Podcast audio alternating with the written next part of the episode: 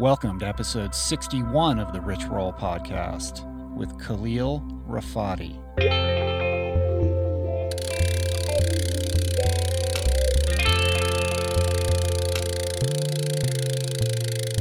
The Rich Roll Podcast. Plant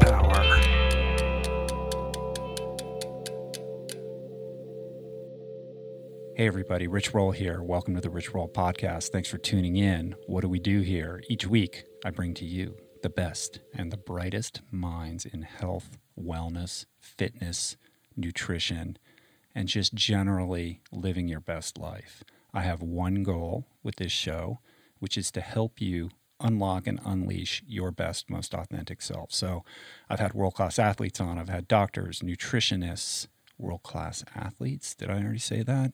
All kinds of people entrepreneurs, artists, spiritualists. Uh, what else? Anyway, I cast a wide net, lots of people.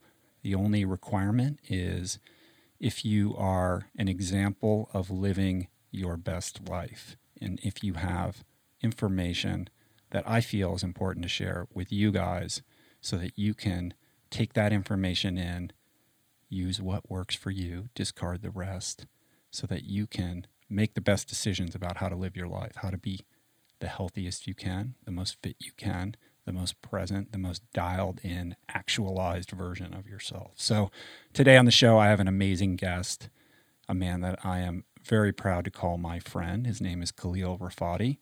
Who is Khalil Rafati? I've never heard of this guy. Of course, you haven't. He's not a celebrity, he's not anybody famous, but he is a guy with an amazing, remarkable story.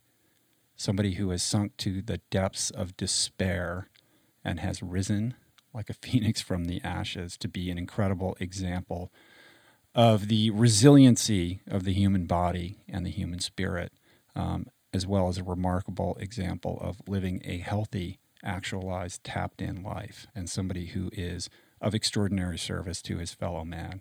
I love this guy. Um, I'm really uh, a better person for having him in my life. And I've been wanting to share his story so badly on this show for quite some time he's a super busy guy, almost impossible to pin down. And I just literally harassed him uh, over the last week until I just compelled him to sit down for five minutes so I could talk to him. Uh, he is the proprietor, the founder, the CEO, or the, I don't know, chairman of the board. I don't know what you would call it. Of Sun Life Organics. Uh, what is Sun Life Organics? It is a an organic juice bar in Malibu, in the Point Dume section of Malibu. Uh, and uh, you might be asking yourself, well, some guy owns a juice bar is going to be on the podcast, and you know, what can what can this guy possibly have to offer? Uh, but uh, please reserve judgment because I guarantee you his story is going to blow your mind. And Sun Life Organics is much more than just a juice bar. In Malibu, it has really become uh, the epicenter of all things healthy in our community. Um, it's become a place of congregation where everybody who's kind of interested in uh, living healthy, getting better, tapping into a better version of themselves seems to congregate. And Khalil is sort of the host with the most. He's the ringleader. He has a very dynamic, contagious personality, very infectious. And what he's been able to create, the community that he's been able to create around uh, around his organization, is nothing short of remarkable. And uh, his story um, is extraordinary. Uh, on the show, we have talked in the past uh, about addiction and recovery. It hasn't been a big focus of the show. But I think the last time we really kind of dug into it is when I had my friend Mishka Shubaly on the show, and that was a really popular episode where we kind of tapped into kind of uh, the demons of addiction and, and the process of recovery and, and kind of what it entails. And um, I thought I'd bring Khalil on to kind of share his uh, version of this story. Um, his story is uh, so astounding, it makes my story seem like peanuts. Uh, his uh, his uh, his journey to the dark side and back um, will inspire you and amaze you. Uh, the fact that he has been able to come back from what he has had to endure in his life to repair, not just repair his life, but to really thrive and be an example of healthy living. And the extent to which he, he uh, shares his knowledge and his enthusiasm for his new lease in life is quite infectious. Uh, again, it speaks to the incredible power uh, of the resiliency of the human mind and the human spirit, and the inherent power within all of us to change at any given moment to improve ourselves, which is another obvious, obviously huge theme of this show. Um, one note I wanted to mention uh, is that if anybody is listening to this show and they are currently suffering from a drug and alcohol addiction and feel like there's no hope or don't know how to climb out of the despair that that uh, you are experiencing, I want you to know that there is help. Uh, you don't have to sink to the depths that Khalil did. You don't have to drink or use anymore. You do have a choice you have the power inherent within you to change. All it takes is a little bit of willingness and a decision. And I want you to know that uh, if you need help, that you should, and I hope that you will, reach out to me or reach out to Khalil. Uh, you can reach me through my website at richroll.com through the, con- the, the contact section. And at the end of the interview, Khalil uh, shares his contact information too. So uh, Khalil and I are both always ready, willing, and able to help anybody who is in this predicament. Um, it's my number one priority, and I know it is for Khalil as well. So uh, please know that. Thanks. And uh, last week on the show, Julie and I sat down and talked about how to weather the holidays, how to sort of navigate the pitfalls that come with this holiday season that is now upon us, all the anxiety, all the pressure to spend money, uh, all the social obligations, and all of the kind of complicated uh, family, interpersonal, and and uh, professional relationships that we kind of have to deal with at this time of year that can create a lot of stress for us. Um, and I hope you guys found that episode helpful. Julie also posted uh, on richroll.com in the blog section um, a supplemental blog post with some additional uh, kind of tips for how uh, she deals with these situations. So I hope you guys check that out and find that helpful. Also, uh, we've been posting throughout the week recipes, plant power cooking recipes, one a day, uh, to uh, give you guys some healthy alternatives when it comes to preparing your holiday meal. So we all want to stay healthy during the holidays, uh, and inevitably, so many people end up in January with an extra, you know, ten pounds around the waist, wondering how did it get there, and kind of the shame spiral that ensues. Well, let's do it a different way. So, Julie and I thought we would post up a bunch of recipes, um, sort of alternatives to the traditional holiday meal that are still delicious, easy to prepare, family friendly. We've put up recipes for vegan stuffing, uh, cauliflower mashed potatoes, vegan mushroom gravy. Uh, an outstanding uh, recipe for almost raw pumpkin pie that I just posted today. Today's Saturday. Uh, I'm going to be putting up another post for a tempeh meatloaf uh, and also a uh, blended green holiday drink for you. So check out those posts. Um, people love recipes. What can I say? So I hope that you guys test those out and let me know what you think in the comments section. If you want to know more about how to cook right, stay healthy, fuel your body, nourish your body so that you can perform as a human being, perform as an athlete, feed your family, whatever. Uh, you can check out our Jai Seed e cookbook. It's a simple download. Downloads right to your iPad, your computer. Um, it's just $9.99, 77 pages of awesome recipes. Uh, if you want to take it one step further, go the whole nine yards, the whole enchilada. You can check out our our online plant-based nutrition course at Mind Body Green, the ultimate guide to plant-based nutrition, which uh, is something I'm very proud of. It's three and a half hours of online streaming video content broken up into five to 10 minute little pieces, chunks. Uh, delightful little morsels of information uh, broken down into specific subject headings. You know, I get a lot of questions. How do I do this? How do I do that? What about when I travel? How do you get your kids to eat healthy? All of those kind of typical issues that arise uh, around the idea of improving your diet or incorporating more plants into your diet. All of those are addressed uh, topic by topic in the course. There's also an online community for support. It's really cool. So check that out. Um, both the cookbook and the course make great holiday gifts as well. So that would be a good thing too. Make a great gift, right? Uh, and also, if it's uh, if it's time for you to start buying those presents for Christmas, for Hanukkah, for the holiday season, you're probably going to be on Amazon, right? Well, if you're going to shop on Amazon, which you probably are, because that's where all the cheap stuff is, more affordable stuff, um, do us a solid and click on the Amazon banner ad at richroll.com. We also have uh, one for the UK listeners, an Amazon UK banner. Uh, click that first, takes you to Amazon, will not cost you one cent extra on your purchases like if you're going to purchase Finding Ultra, for example. Uh, but uh, Amazon kicks us a referral fee and uh, helps keep the lights on, keeps the bandwidth flowing. Um, we appreciate very, very much everybody who's been using it. It's really been amazing. And so thank you, thank you, thank you for doing that. Uh, also, you can support the show by donating. Uh, there's a donate button also at richroll.com. You can throw us a few dollars if you like. We appreciate you very much.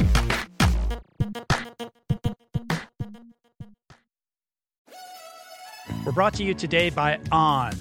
I am a total gearhead. I love researching the latest technology for the sports I enjoy, and I've learned that people often overlook apparel. But what you wear isn't just clothes, it is, without a doubt, technology. Technology that can make or break a performance. And I can tell you, after spending two full days meeting with the apparel wizards at On Labs in Zurich, that On is innovating in this space like no other with next gen premium fabrics and just this heightened level of sophistication and precision and testing and development and intentionality previously unheard of that puts them just miles beyond the competition. I've been rocking On's high performance running apparel, including the long tees, the weather jackets, even the climate jacket, all super lightweight, tailor fit, built to move and just gorgeous to get you out and get it done in Fleetfoot comfort no matter the weather. I'm super proud to be a brand partner with this impressive team. From increasing product sustainability to improved energy return and impact protection, truly Swiss innovation at its finest. To get you moving, On is offering an exclusive 10% discount. To redeem, head over to on.com slash richroll and use code RICHROLL10 at checkout. We're brought to you today by Birch. If you're serious about optimizing your sleep, listen up. I've spent countless hours researching and testing various methods to improve my nightly shut eye, and I can confidently say that it all starts with a good foundation. And if your bed is old, if it's uncomfortable, lumpy, then your sleep inevitably is going to be impacted. So it's important to invest in a quality mattress, one that's insanely comfortable, that's organic, sustainably made, and that, my friends, is a Birch mattress. Fair trade and Rainforest Alliance certified with the finest quality organic natural materials like organic fair trade cotton. Birch mattresses are made with none of the toxic chemicals and off gassing produced by most major brands. Kind of important not to be breathing that for a third of your life, I'd say.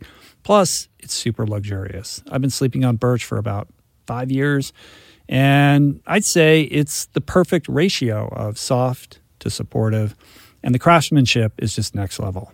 I've got one in every room of my house. I love it. Pretty sure you will too. And right now, Birch is giving 20% off all mattresses and two free EcoRest pillows at birchliving.com slash richroll. That's 20% off and two free EcoRest pillows. Sleep better with Birch. We're brought to you today by Seed. Gut health is all the rage. There's good reason for that. I've probably devoted, I don't know, at least a dozen episodes of this podcast to the many, many crucial ways the microbiome contributes to your overall well being or lack thereof, and to the many diet and lifestyle protocols we should all adopt to promote gut health, from fermented food to fiber and everything in between, including, of course, the importance of supplementing with a probiotic. And the one that I have come to trust far beyond the shenanigans of the supplement world is Seed's DS-01 Daily Synbiotic. It's the most solid, science based, and rigorously evidence backed probiotic and prebiotic on the market. Formulated for optimal digestion, gut immune function, gut barrier integrity, skin health. In fact, my 16 year old daughter has been using it to clear up a significant acne issue, and it's been wonderful, as well as many other systemic benefits. Like I said, I've been taking it daily personally for years. I love it. My body loves it. And right now, for our listener community, Seed is offering 25% off your first month of Seed's DS-01 Daily Synbiotic. Visit seed.com slash richroll and use the code richroll25 to redeem this offer. That's seed.com slash richroll or code richroll25.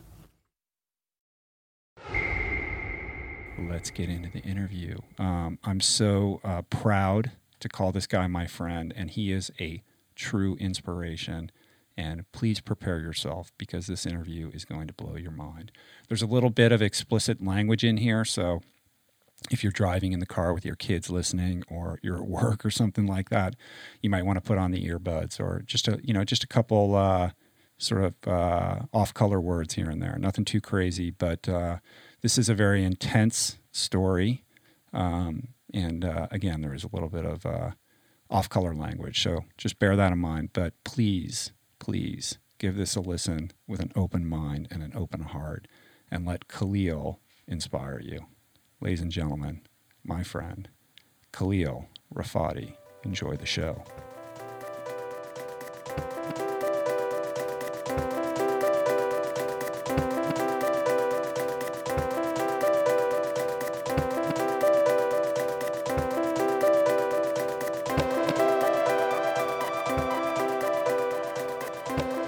Dude, we're rolling. Nice, nice. So, uh, so the other day I'm looking at your Instagram feed, and you show this picture. You're getting ready to do the Tough Mudder. Where was that? Down in Orange County, In Temecula, yeah. in Temecula, with your crew, your staff, breeding uh, employee loyalty. yes, building a lot. You're good to your staff.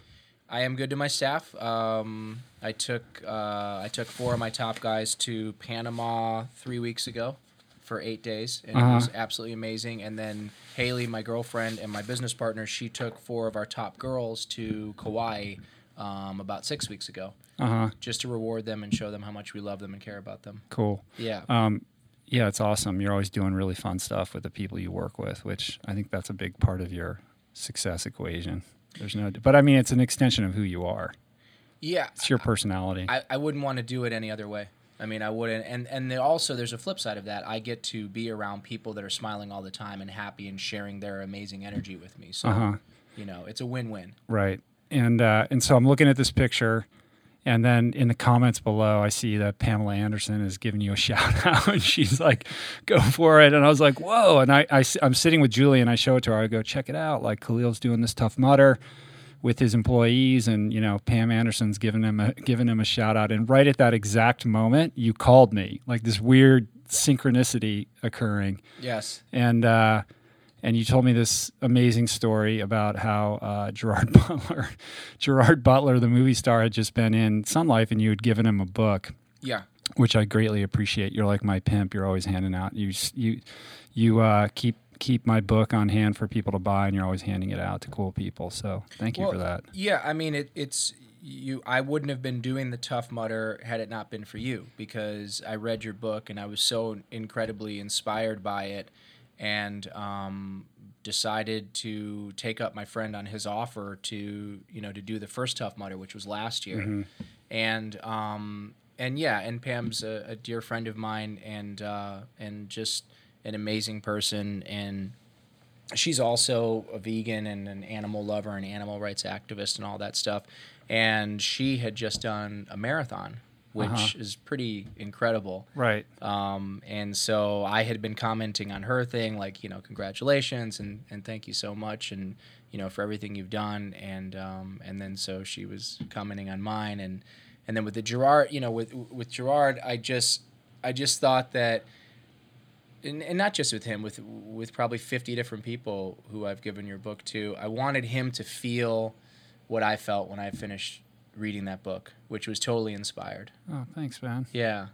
Yeah, he's a good dude, really good dude. Good. Well, I look forward to possibly meeting him at some point. You will. But then the funny thing was the paparazzi took a picture of him leaving Sun Life Yeah. and he's carrying my book. Yeah. And so that it ends up like all over the internet the next day. I didn't even know. Like I, I knew you had called me and you told me like, hey, I gave him your book, and I was Yeah. like, oh, that's cool. And then I, you know, I opened up my Twitter the next day and it like exploded because the whatever website it was on, you know, they, they had said, oh, Gerard Butler leaves Sun Life carrying a copy of Rich Roll's book.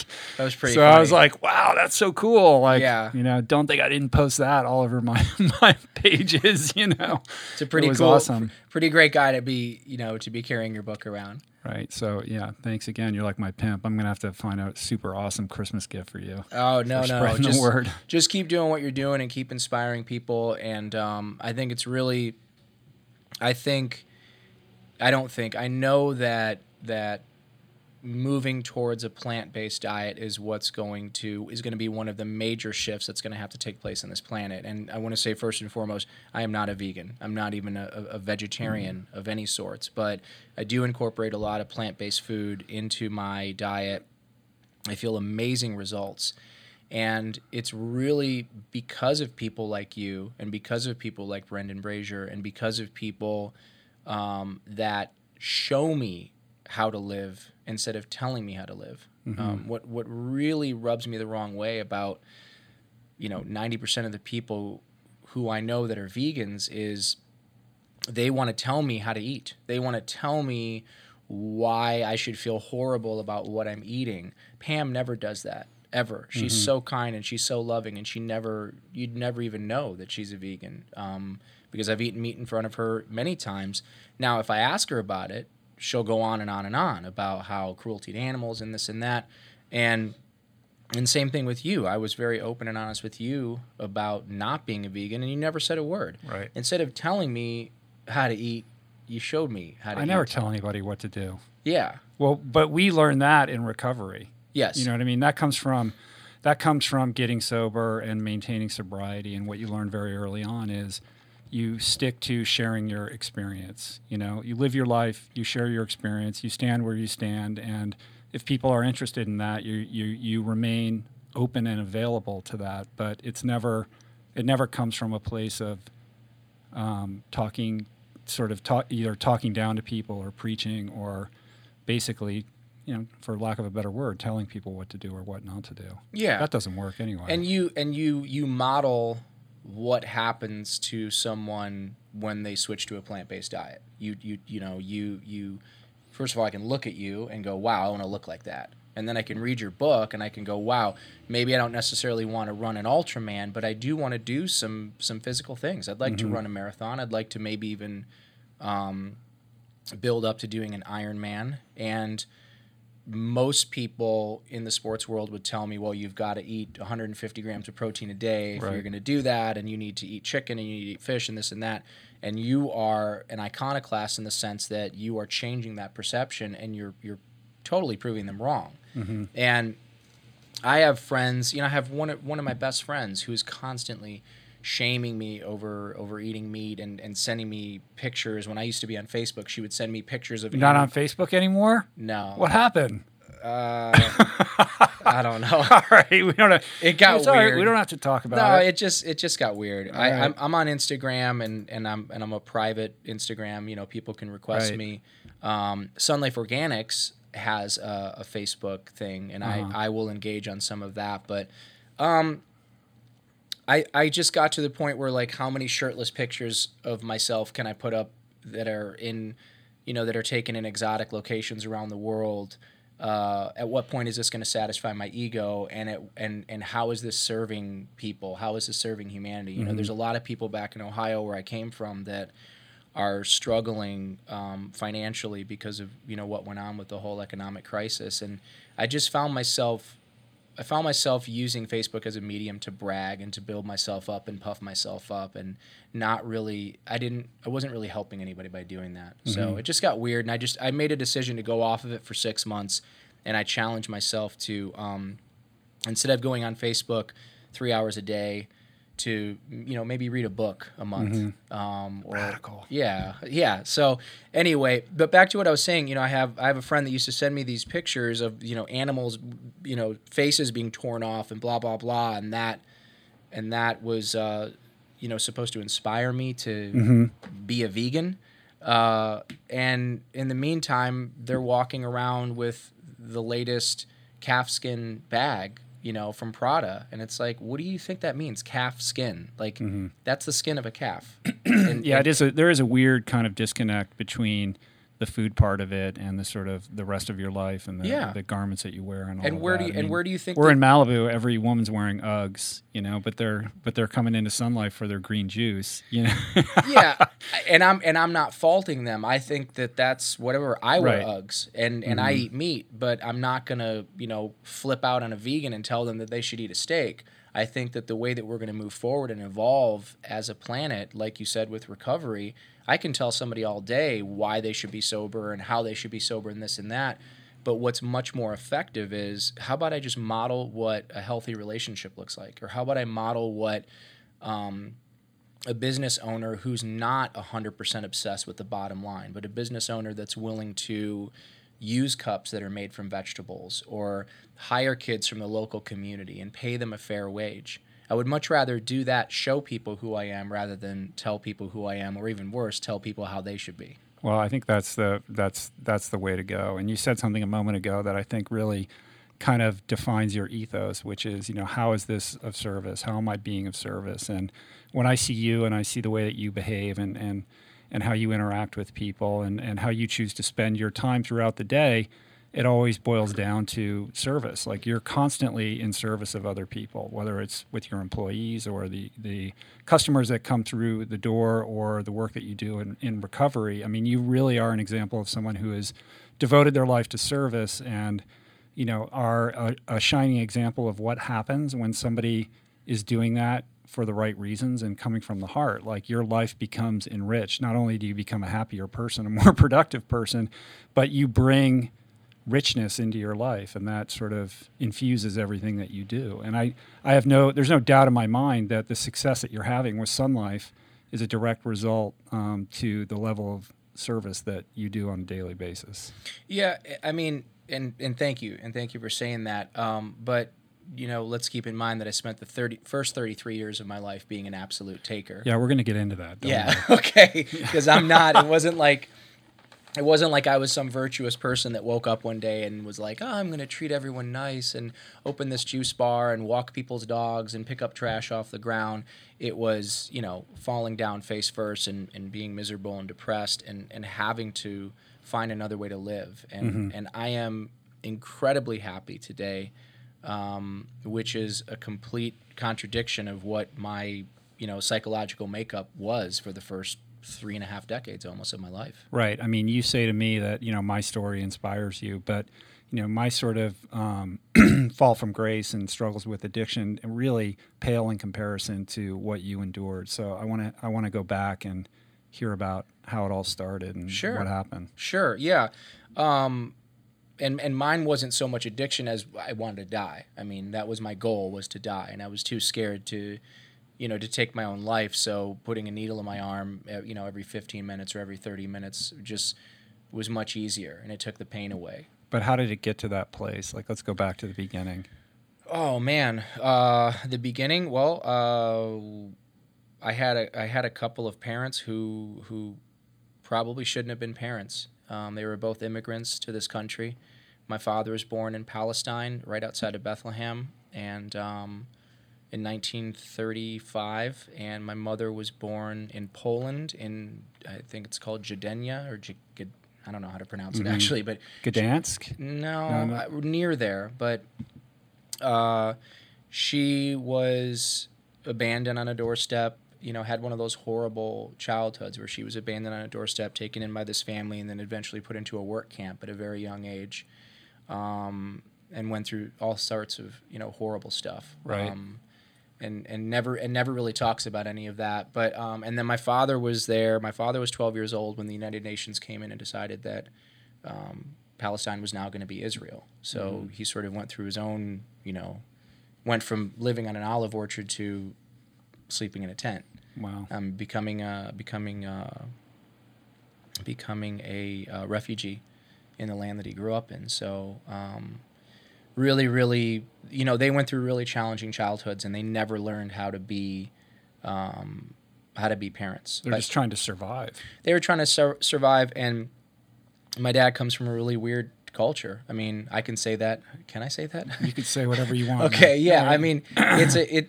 He comes from a, the Middle Eastern culture. To me, is a very very strange. It was a very strange culture to grow up around. Mm-hmm. Um, there was a lot of violence, a lot of anger, and I'm not saying that you know I don't want to make a blanket statement about a, a, a culture of people and offend anybody, but my own personal experience. You know, my uncles and my relatives and my father they they seem pretty angry. Um, and you know, it's funny. Sometimes I'll hear my dad. We have a great relationship now, but he met another kid here in the juice bar who happens to be Arabic as well, and they started talking. I thought they were flipping out on each other. Uh-huh. They were having the most pleasant conversation ever. but it just sounds for even their language sounds, yeah, sounds- angry. So anyway, Maybe, um, so maybe you're misinterpreting this. I all could have missed the whole Yeah. boat. Maybe he was a really loving, nurturing dad, but he sounded angry because I didn't speak his language. So how did they end up in the United States?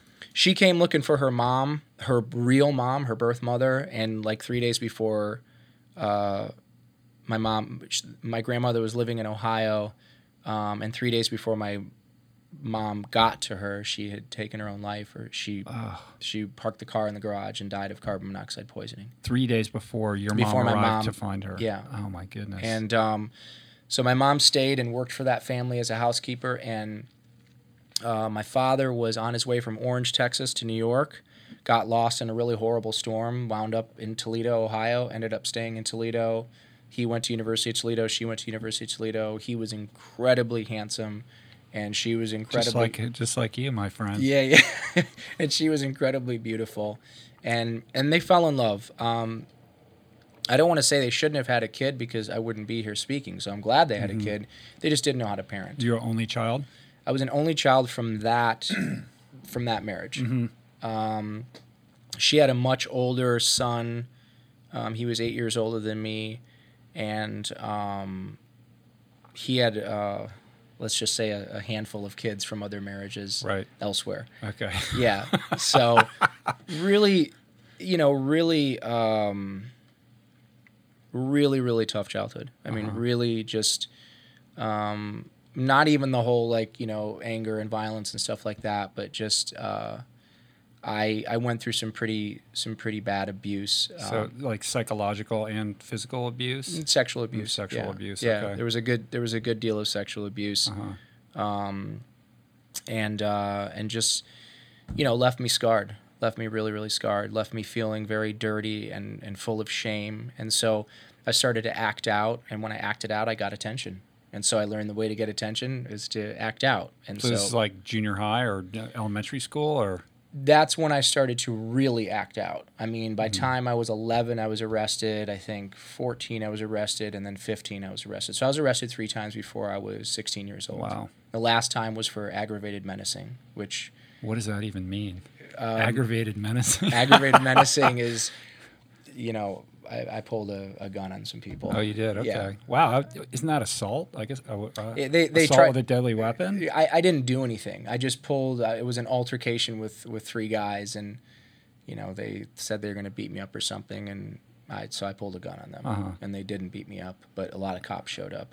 Gotcha. Yeah. And you're ele- you're 11. No, I was 15. 15 at that time. yeah. And were you? Did you grow up in the city or like in the suburbs? Toledo's a small town. There's about 300,000 people.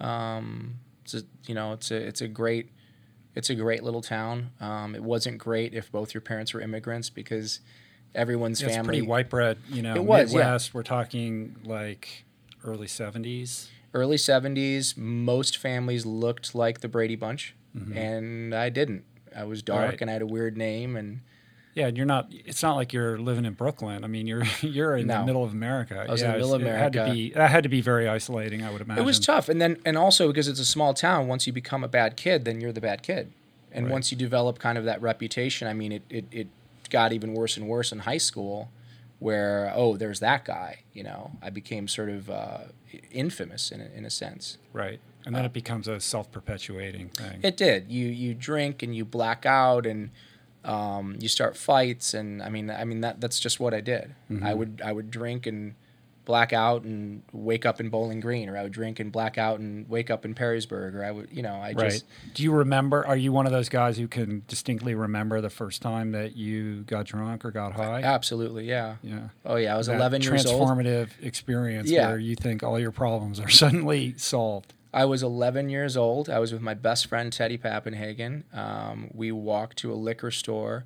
I convinced the guy behind the counter that I was buying Mad Dog 2020 for my mother. We bought three bottles. Um, we made it through He about let you, he let you buy. yeah. It's so funny because you just could never do that now. You know, You- no, but maybe back- in certain places, but back then, you know, Back then, it's big deal. Ohio. My Right. mom wants me to buy cigarettes, so they would give you cigarettes. My, my dad told me to get a six pack of beer. They would give you a six pack of beer. I mean, I remember even 13, 14 years old driving around with the older kids, and they would have a six pack on their dashboard while they drove. I mean, that's how we lived in Uh-huh. Right. Ohio. no seatbelts No. in the Cutlass. Yeah.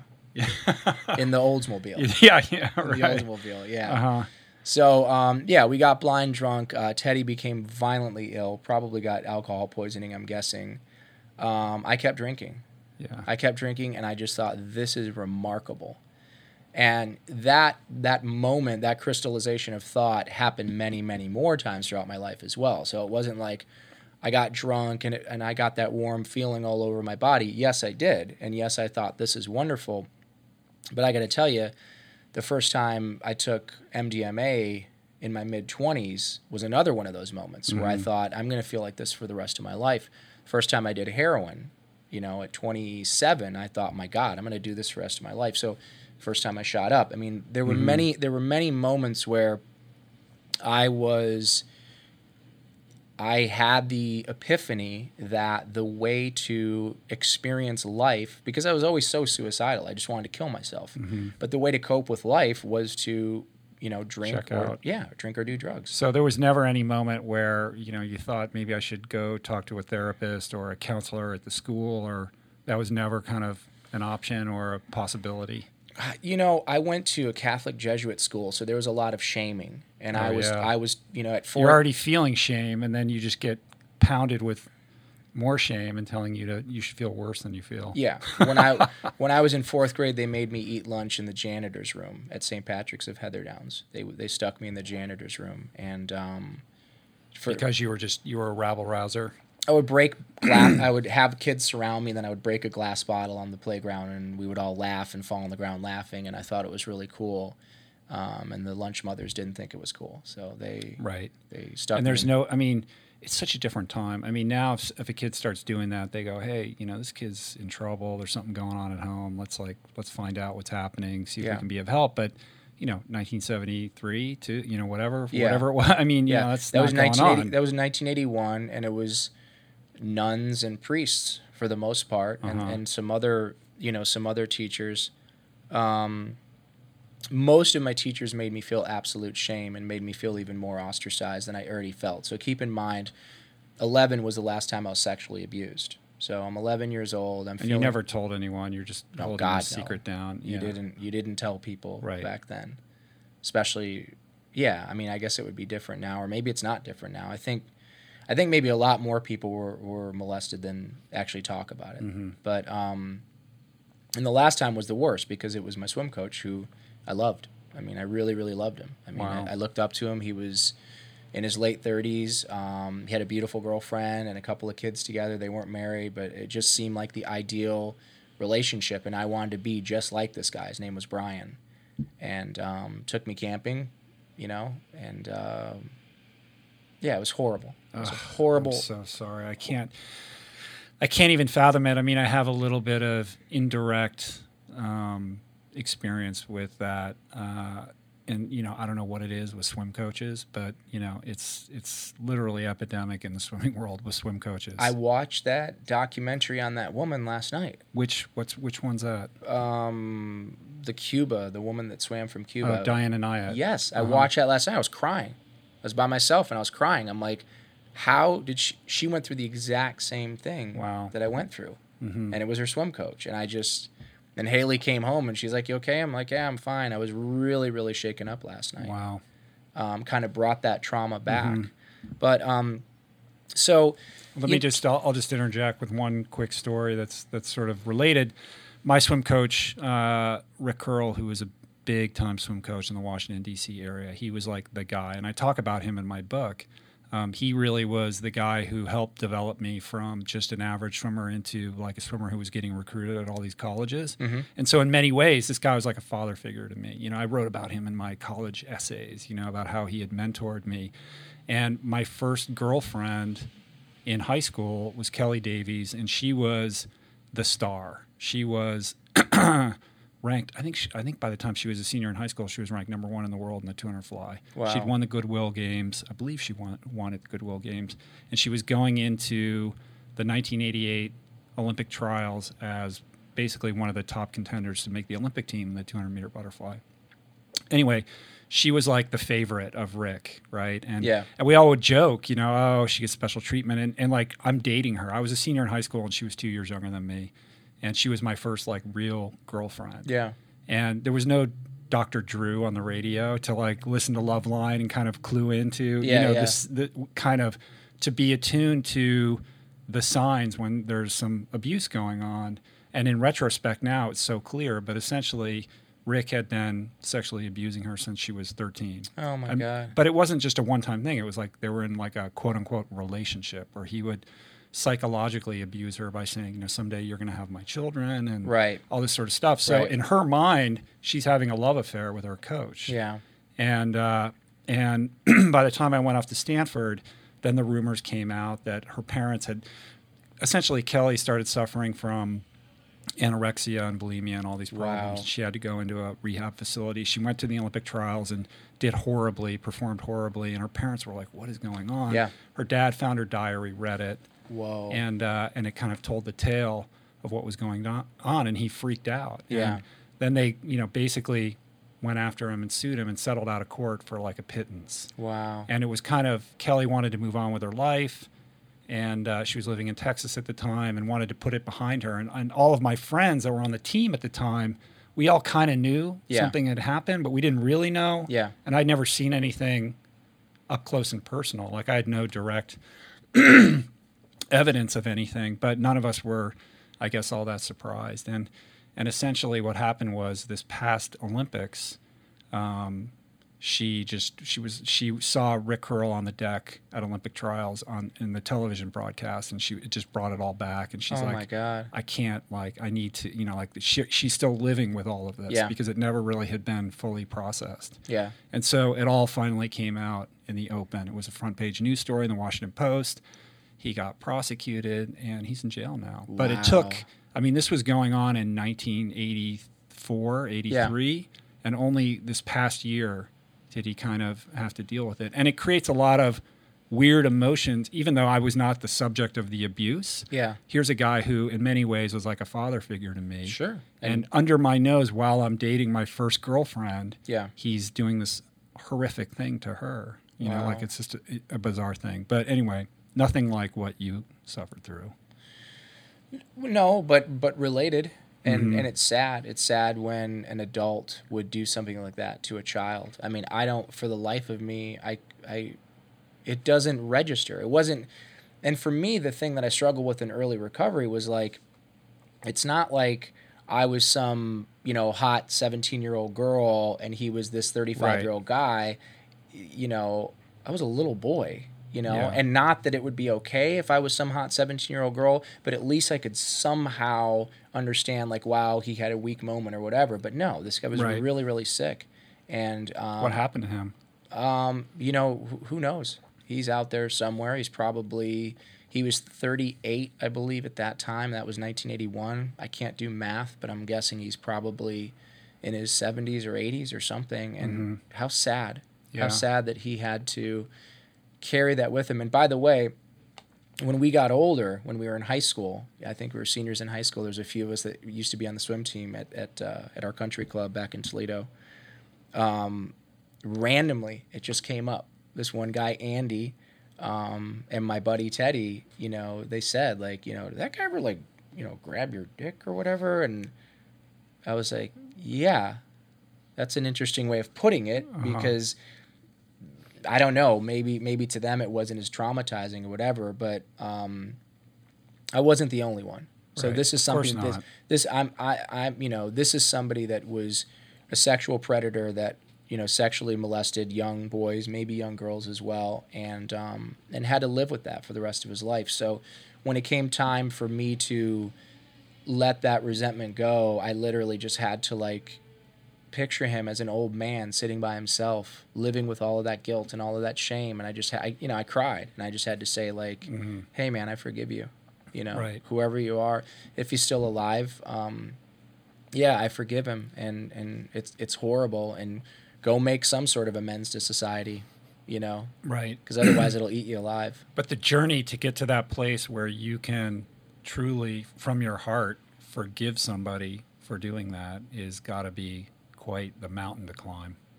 Yeah, and seemed insurmountable in early recovery. I mean, when they said, uh, you know, they showed me the steps on the wall or whatever in rehab, I was just like, yeah, right. I'm not doing any of that shit.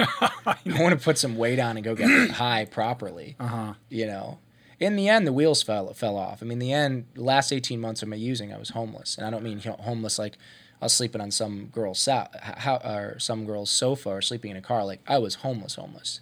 So Yeah, you were down on Skid Row. I was right? down on Skid Row. But yeah. let's back it up a little bit. So, so you're still in high school. You have this experience, but you know what? What? Where? How does it build from there? Oh, God. Uh, I ended up getting kicked out of St. Pat's, that school. I think I was in eighth grade. I got kicked out of there. Went to this public junior high. Almost got kicked out of there my third day. Um, ended up going to a school called St. John's, which is another Jesuit school. Ended up getting kicked out of there. um, tried. Your academic career just skyrocketing. Yeah, it didn't. I didn't end up at U of M. Uh-huh. Uh, I um, I kind of got enrolled in another school called Maumee Valley Country Day School, but I ended up getting into an altercation somewhere, and they ended up sending a letter saying, "Sorry, you're not welcome." Last ditch effort. I went to public school. I went to a place called Bowsher High School, um, and ended up dropping out of there.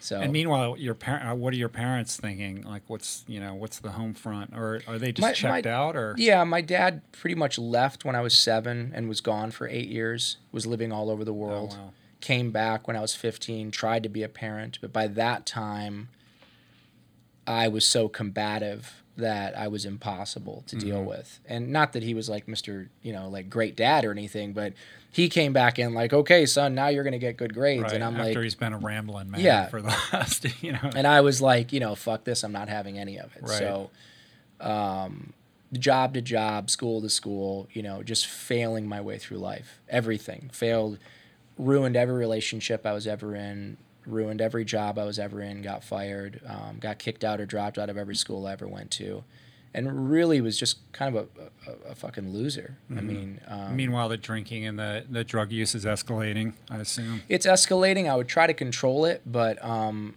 I got to tell you, when I would finally fold and give in, it was the greatest. There was nothing better. I mean, when I would finally just fold and go for the bottle or go for some pills or some weed or whatever, the relief was, oh man, it was so good. It was so good. But it really, it really didn't take over. I didn't cross the invisible line. I left Ohio. I came out to California, um, and did okay for a while. Um, what, what brought you out here? I just I had to get out of there. I knew I was gonna die if I stayed there. I was getting in more and more and more trouble.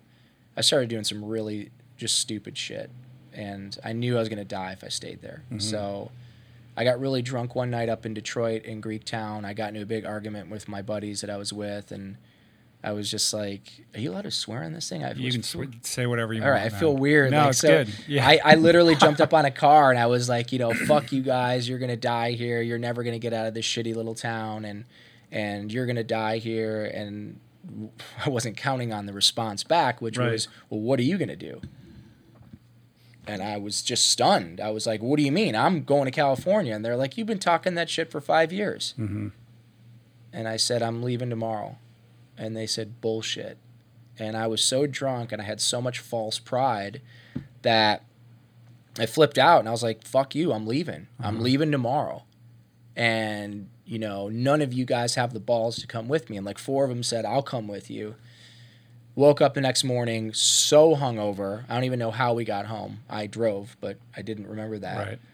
And you know that feeling where you want to like shave your tongue because it's so like Mhm. dirty and swollen I from the cigarettes well. and the booze. Yeah. So I had that feeling. Face was swollen.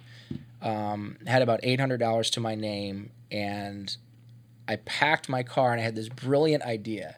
I'm going to drive to my dad's restaurant, and he'll stop me because my dad was like still trying to be a disciplinarian and a stern Right. Muslim father.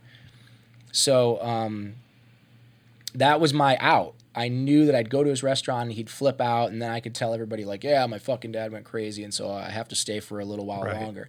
I packed the car up. I like literally put a pillow in the back window just to show how serious I was. and I drove to his restaurant. My dad's very punctual. And I got there like five minutes till five because I knew at five o'clock on the dot he would be walking up. What kind of restaurant was it? Um, it was called Mac and Tongs. It was kind of like a um, uh, just everything, steaks Right. and salads. my, my stepmom made some Korean food. My stepmother is from Korea, Uh huh. so okay. mother from Poland, father from Palestine, stepmother from Korea.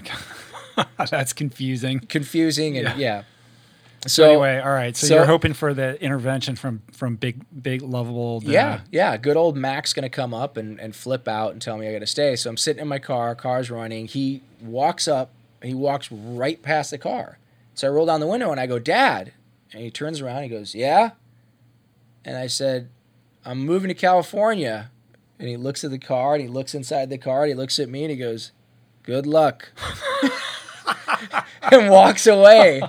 And I awesome. sobbed. I sobbed. I cried. I got on the oh, turnpike and I drove and I cried. I probably cried through three states. I just drove and I drove and I drove and I cried and I cried and I cried. Oh my god. And- I knew. I knew it was done. I knew it was over. I didn't know what was coming and I was terribly afraid of the unknown, but I just kept driving until I could no longer drive. I probably drove like 16 hours Mm. and uh, eventually went to a Motel 6 and woke up the next day and I was in. You know, I got You're jumped like, I'm committed. Yeah.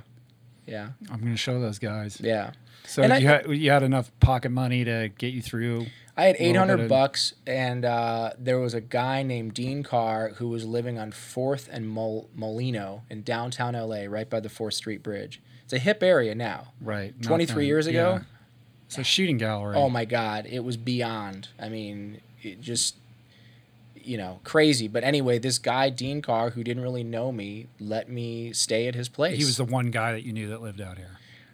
I didn't know him. I knew his roommate. And his roommate said, Yeah, man, come out anytime. Mm-hmm. Which I thought in Ohio, if you say, you know, come out, that means, you know, come out and stay and we'll help you get a job and this and that. Well, in LA, come out means come out for a couple of days and then hit the road. Right. And so, no, I met Dean through this other guy, Kenny. And uh, I was pleading with Kenny. I was like, dude, I have nowhere to go. I don't have any money. And Dean came downstairs. He's like, you can crash up in my place. Hmm. Let me stay with him until I got a job and made a little bit of money. How old were you at the time? I was 21 turning 22. Yeah, I turned wow. 22 while living upstairs at Dean's like 4 Uh-huh. days later. Wow. And Dean was an art student at um, Pasadena School of Art and Design. He was broke too, Right. but we just kind of we hung out. Dean is a, a great success today. He's a huge director. He's done you know uh, videos and movies and all that, and we've remained friends all throughout the years. Mhm. But um, yeah, it was a crazy, crazy beginning, and um, but I, as I said before, I did okay. I mean, I, I, I because I'm Polish and Arab, I'm a worker.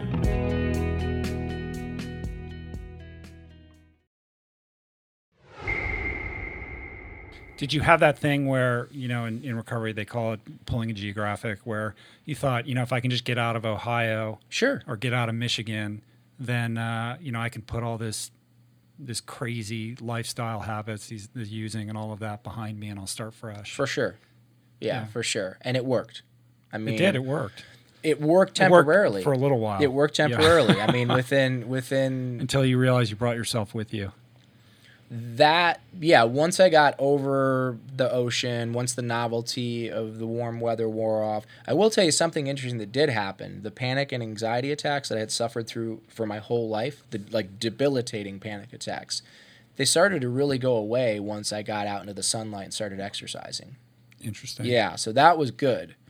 Um, got a job working for Elizabeth Taylor, which was amazing. How does that happen? Dude. That's like one of those crazy Hollywood stories. I like I arrived, and the next day I'm like, you know, hanging out with a movie star. it wasn't it wasn't the next day it was it was six months later and i was so naive that i took like a bucket and a chamois and a rag and some cards and i like went around to car dealerships and said like i'm a car detailer you know and please hire me and they all just they pretty much all laughed me away Uh-huh.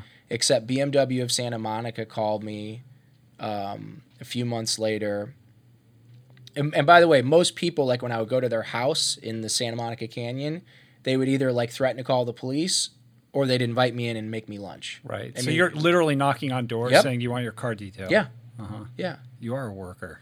i'm a worker man Uh-huh. polish and arab So all right. So Elizabeth Taylor, like, how does that happen? so bmw of santa monica called and they said um, we have a customer that just bought a car from us and they want you to go to their house can you do that and i was like of course i can and they said okay here's the address 700 Nimes you know go to the house and went to the house detailed the car um, got some you know check uh, i don't know what the name on it was but like some jewish accountant's Right. name on a check and 125 bucks and i left and they call me the next week. Can you come back up and detail the car? And I'm like, oh, well, you're not supposed to detail cars every week. You're supposed to do them like every three months. And they're mm-hmm. like, okay, so can you come up and detail the car? And I'm like, well, I mean, I can, but you know, you're really not supposed to detail them. And they're like, do you do you want to do this or not? And I'm like, so I went back up again. I detailed the car, and then mm-hmm. while I was up there, they were like, can you, you know, do the motorcycles? Can you do this? Can you do that? So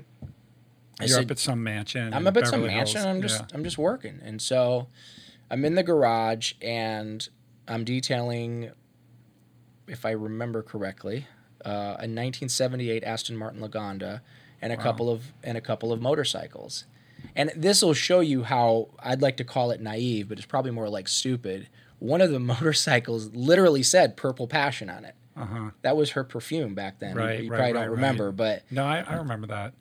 so I'm I'm detailing the the motorcycles. I'm detailing the the uh, Lagonda, and this dude this dude came out with a V-neck, dirty white T-shirt on, and like yellow stains under his armpits, and he's smoking a cigarette, and he's kind of eyeballing me. And I'm I'm from Ohio. I'm still young, full of piss and vinegar, so I start eyeballing him. And then he comes in he, and he goes to open the refrigerator, and I was like, "Hey man, you can't do that." And he's like, I can't do what? And I'm like, you can't do that. I'm working in here. This is my space. You just you just back off, okay? Uh-huh. Because I'm responsible for everything in here. And he just like looked at me, stepped back, lit another cigarette, just staring at me the whole time. And he said, "Do you want a cigarette?" And I said, "I do." And so I smoked a cigarette. He smoked a cigarette, and he just walked away. Uh-huh. So three days later, I get a phone call from the guy. There was Come always back this. and detail the cars No, no, Larry. And It was, I was gonna say, is it was it Larry? Larry- Larry What was, his and the- guy, what was that guy's Larry last Fortensky. name? Fortensky. That's right. So he he's the guy that she met in rehab. in Betty Ford, yeah. Right. So Larry and Elizabeth would like to know if you would be their houseboy. And I'm like, who's Larry and Elizabeth? Yeah, I had no idea. Uh-huh. So yeah, it was like one of those movies because That's cr- that I went like up there and signed all these, you know, Non-disclosures. yeah. Um, So that means you you can't talk about it here. You can't you can't tell me any good stories. um, I don't know. I don't know. I think I think because she died or whatever, maybe I can or I don't know. Is someone gonna get mad because I said I you know petted her dog or pet her dog? Of course or, not. Yeah. Um, it was what it was. It was an incredible job, but um, you know, drinking and, and drugs and and back then it was like I think the Garden of Eden was the big nightclub and you know hanging out with Love and Rockets and all these cool fancy people that I Mm-hmm. had grown up listening to. That took precedence over you know having a good job and making money. Right. I very quickly found trouble, and this trouble was different. These people It's not Toledo. it's not Toledo. These people like didn't go to the Blind Pig, you know, the local bar called the Blind Pig, and, and drink too many beers and throw up on themselves and go home. These people drank and did drugs like professionals. These mm-hmm. people were armed to the teeth with cash and fame and and drugs and I started, you know, dating some C-list actresses and a couple of models and hanging out with some of the right people slash wrong people and it really turned into something. Mm-hmm. I mean, it really, really turned into something. And you know, and there's a million stories in there, and I don't want to, I don't want to bore you with them, but um, I, I became a, a professional partier very Right. quickly. How long did that take from you know kind of you know when you're working at uh, Elizabeth's house to the real like descent into the real darkness? I, I went, I went from hero to zero pretty quick. I mean, I was like calling my folks back home and like, oh yeah, I'm working Elizabeth Taylor's or I'm detailing, you know, Axl Rose's car, whatever, and um, to like, hey, can you send me a couple hundred dollars? I mean, it, it happened pretty quickly. And I went through periods of prosperity. I would find a way to buy a thousand hits of ecstasy and, you know, go to a rave and, and sell them and have people selling with me. And I was pretty industrious and I was a worker, like, you know, like we joked about. But, um, That combination with a with a strong drug habit though can take you down pretty quick. yeah, yeah. because that industriousness, you know, that's that's what allows you to be able to continue to find the drugs that you need without any money and Right. hustle and you know Right, and and I, once I opened Pandora's box, I mean, once I un- unleashed the seed of self destruction, there was no turning back. Because I could go for five days, and then I'd wake up two days later, and I would be like, "Wow, you're a piece of shit. You should just mm-hmm. kill yourself." right. And then I would get high, and I would wake up three days later, like, "Wow, you're really a piece of shit." And slowly but surely, I destroyed my credit. I destroyed my relationships. I destroyed my, you know, my job. Eventually, I was fired from that job. Yeah, and I mean in you know in Toledo you go out and you know you might find yourself in the parking lot of the 7-Eleven, but in LA there's a big you know dark side that you, Yeah, that- in- in that you can tap into and you can find yourself in some pretty gnarly dark circumstances. I was uh, like literally at a gym working out, met a guy who was the roommates with I think his his roommate's name was Roger. Roger happened to be the manager of Porno for Pyros. We went over to meet Perry at Perry's house and then yeah, and then a week later I'm like, "Wow, I'm smoking crack." I Mm-hmm. didn't even know Yeah, and you're young and you get you you have stars in your eyes Yeah. and suddenly you're hanging out with a rock star and you want to look cool and For you're, sure. you're doing something you never thought you would ever do. Before. yeah, going to score crack at three o'clock in the morning in a Right. really bad neighborhood that I shouldn't have been in. and and just thinking, oh, it's so cool because I'm hanging out with Perry Farrell. yes, Yeah. yes. So, um, so you're on this slide, and then you know, how does it occur that suddenly you're you're down on Skid Row? Um, because going downtown and scoring for people became how I was supporting myself, and Right. advent- So, for people that are listening that don't know, in Los Angeles, um, you know, if you if you want to score hard drugs, I mean, basically you go down to MacArthur Park or somewhere in, Yeah. the, in the vicinity of that, which is downtown LA. Most people in Los Angeles don't live in downtown LA. That's a trek across town to do that. That takes a little effort. it's also incredibly dangerous. Yeah. I mean, you don't want to. You can get your drugs during the day, but for people like me and the people I was hanging with, there is no day. You know, like the book Permanent Midnight. That's what that's what he meant. I would imagine. I don't know the guy, Mm-hmm. Yeah. but my life became permanent midnight. It was always midnight. You know, and the one thing that this guy said to me as he was teaching me how to shoot up, he was literally like needle in my arm. He looks at me and he goes, "There's no Christmas for junkies," and I'm like, "Okay, can you just can you finish here?" He's like, "I just want you to know that there's no Christmas for junkies." I Was like, that the first time that you he said that? to First time I shot up, yeah. Had you been smoking heroin before that? I mean, so there was a lead up before Yeah. you start you started yeah, shooting. I was smoking massive amounts of black tar heroin, and it just stopped working. I mean, it was buying three or four grams a day. that becomes a full time job. Just Yes. feeding the habit. Yes, and uh, that that what he said to me, I I remember the day that I understood what he meant. I remember Christmas Day, downtown L.A. No one's out, and I'm dope sick, and I'm I'm like violently ill, like shitting my pants, throwing up, trying to find someone to sell me dope, and uh, and that faraway laughter, like Pink Floyd talked about, starts to starts to creep in and uh, and you know I just it was horrible. It was really really bad, really dark. Mm-hmm. It's it, there, there's an element of spiritual warfare I think to to drugs and alcohol that most people don't ever consider, but it's Explain, there. explain that a little bit. There's there's forces. There's forces. There's there's there's dark and and first of all there's light. Light is everything. God is light. Light is everything. But there is the absence of light as well. I think that there's a sort of this sense, maybe it's like a new age thing where if you're like spiritual, then it's all like bliss and love and happiness. And it's like, I agree with you. I think that, you know, there are very dark forces at play. There is the light and there is the bliss and there is Yeah. the love, but there's also the dark forces and the, you know, the sort of things that are pulling you in a direction that doesn't serve you. I mean, there's there is that polarity in spirituality that I think doesn't get talked about enough. And remember what my intentions were. My intentions were to die. So I was indulging in that darkness. If you if you call to that darkness, it's going to answer. If you begin to, you know, romance that darkness, it's going to romance you right back. There's going to be some incredible honeymoon period, you know. I mean, I had quite a dance with the devil, and I don't mean that literally. I'm not some, you know, religious person, but um, I had quite a dance, and um, and there were some very very glamorous moments. There was some big, you know, like Oprah says, aha moments. I had, I had some of those moments, um, and then it gets dark, and then it gets darker, and then it gets darker.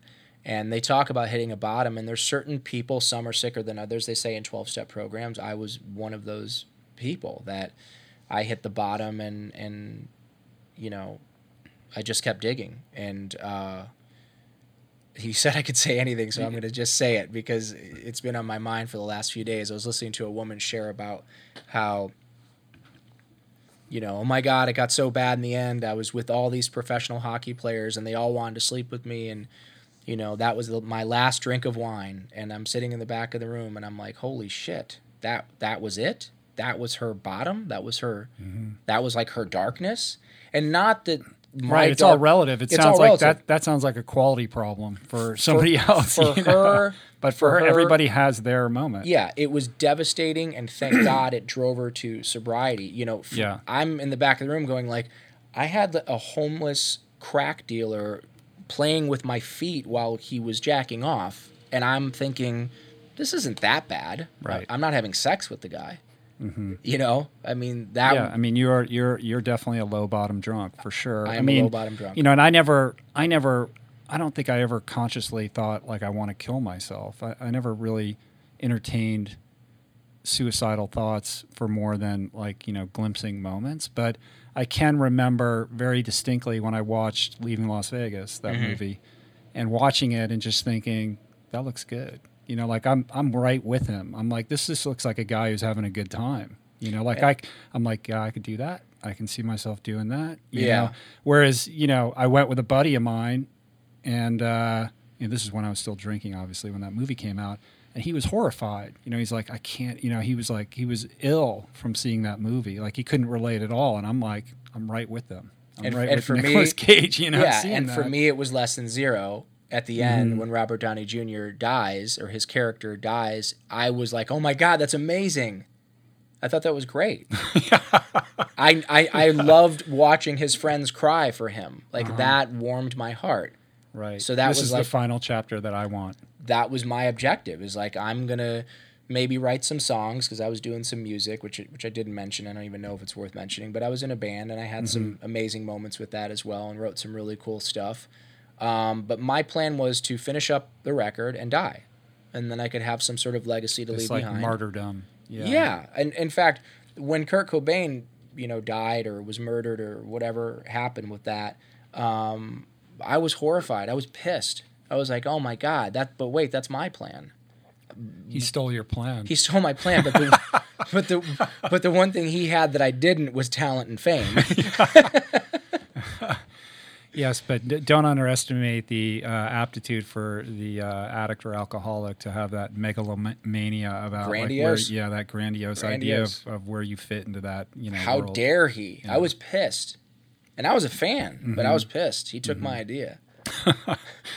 I got news for you. It's not the most novel idea. No, Yeah. no. And So, y- so all right. So you're down on Skid Row. So, so where is the bottom then? I mean, eventually, you know, you have to reach this moment where you make this decision that you can't go on. there was you know again the bottom i mean that that's that's a whole book in itself i mean that's some sad dark you know bizarre almost unbelievable moments that i am still haunted by you know, to this day. I mean, and, and just an example, county jail. You know, L.A. County Jail is worse than most prisons in this country.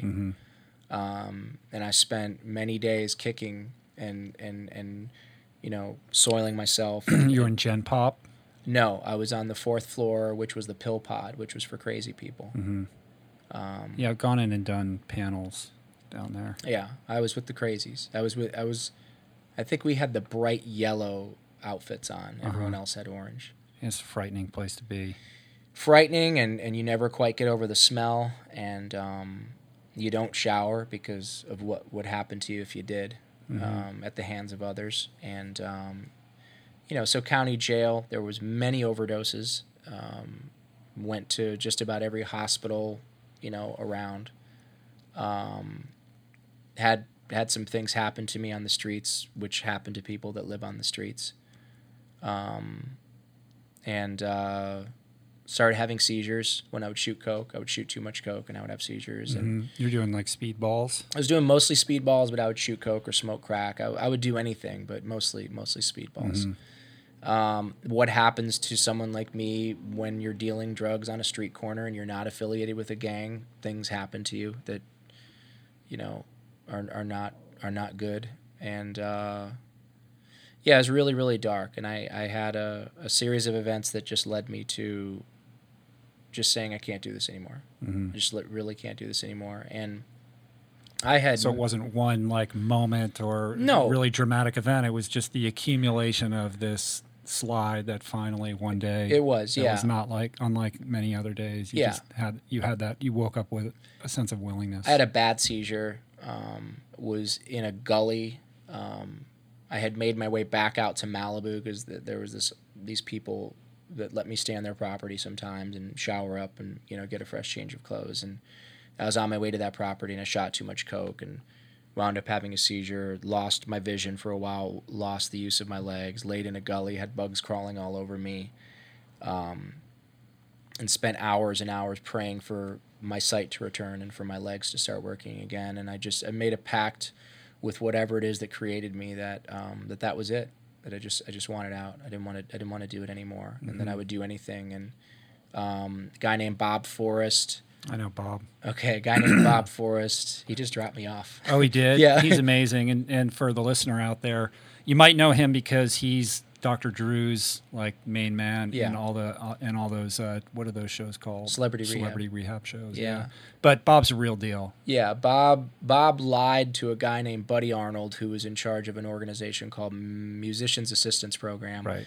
Lied to Buddy, Buddy and told him that I was a uh, an accomplished musician, which I wasn't, and uh, that I was a published musician, which I wasn't, and that I desperately needed treatment. And he convinced Buddy to send me to Pasadena Recovery Center. So you're able to get into that program under that under the, the Yeah. musicians assistant program. Yes. Gotcha. They Uh-huh. paid for Had you to- met Bob before? Did you you knew him or No, I I was I was shooting up with some woman named Penny who claimed to be Penny Lane. That that song was written about her. and only in Hollywood? man. and she knew Bob Forrest, and uh, and everyone knows Bob, right? I Uh-huh. Yeah. mean, everyone cool knows Bob, and Yeah, so yeah, yeah. Penny called Bob, and um, yeah, they got me in, and I didn't I didn't sleep for about three and a half weeks, and I don't mean I had broken sleep. I mean I didn't sleep. Um, I turned all kinds of different colors, and um, yeah, it was horrible. wow. And had was that your first? You'd been in detoxes before. It just never took. I or- detox in county jail. I detox at home. Um, I, I tried going through a couple of outpatients when I still had money. Um, my my ex girlfriend's dad stuck me and her in a treatment center maybe a few years earlier, and I ended up jumping out of the third story window to the next building and running away. So that had- industriousness. yeah, Again. I, I had never I had never gone through treatment. That was Uh-huh. my first time through treatment. and I haven't gone through treatment since. That was June eighteenth, two thousand three. Um, it was about ten years ago. They paid for me to go to sober living after that, um, and they gave me forty dollars a week to live on, mm-hmm. and that was my life. And so, where did where was the sober living house? oh God, um, Roscoe and White Oak, Mm-hmm. um, Hell, Yeah. and uh, you know, end of summer, 117 degrees outside. I mean, just really, really tough. Yeah. Forty dollars a week to live on. But when you you end up in uh, in the recovery house, I mean, are you you're are you ready to sort of do something different? You're ready. You're you have a willingness to kind of move in a different direction, or did that take? Were you stubborn and still fighting this? Or you had made this pact, right? So I presume that you had had some. There was something inside of you that was like ready to turn the well, page. you know what? Uh, my third day when I was in treatment, I, I fell on my knees and I was crying. I was in so much pain, emotional pain, and everything was coming out. And I was just crying and crying and crying and crying. And I was on my knees, and I went to Catholic school, so I just like folded my hands like this, because I guess that's what I was taught when I was a kid. Right. If you're going to talk to God, you have to fold your hands. So I folded my hands, and um, I closed my eyes and I said, Whoever you are, whatever you are, if you're there, please take this hell away from me. Those are my exact words. It doesn't even make sense when I say it mm-hmm. now, but as I was sobbing, those are the words that came out. Whoever you are, whatever you are, please take this hell away from Why me. Why doesn't that make sense? I mean, that's pretty pretty clear. Y- y- well, it was clear, but I don't know. I, I suppose I could have worded it better if I were in better condition, but that's uh-huh. what came out. And and the moment I said that, when I said, "Please take this hell away from me," there was a there was a lifting. It was just a lifting. I can't really describe it other than a heavy heaviness, a darkness.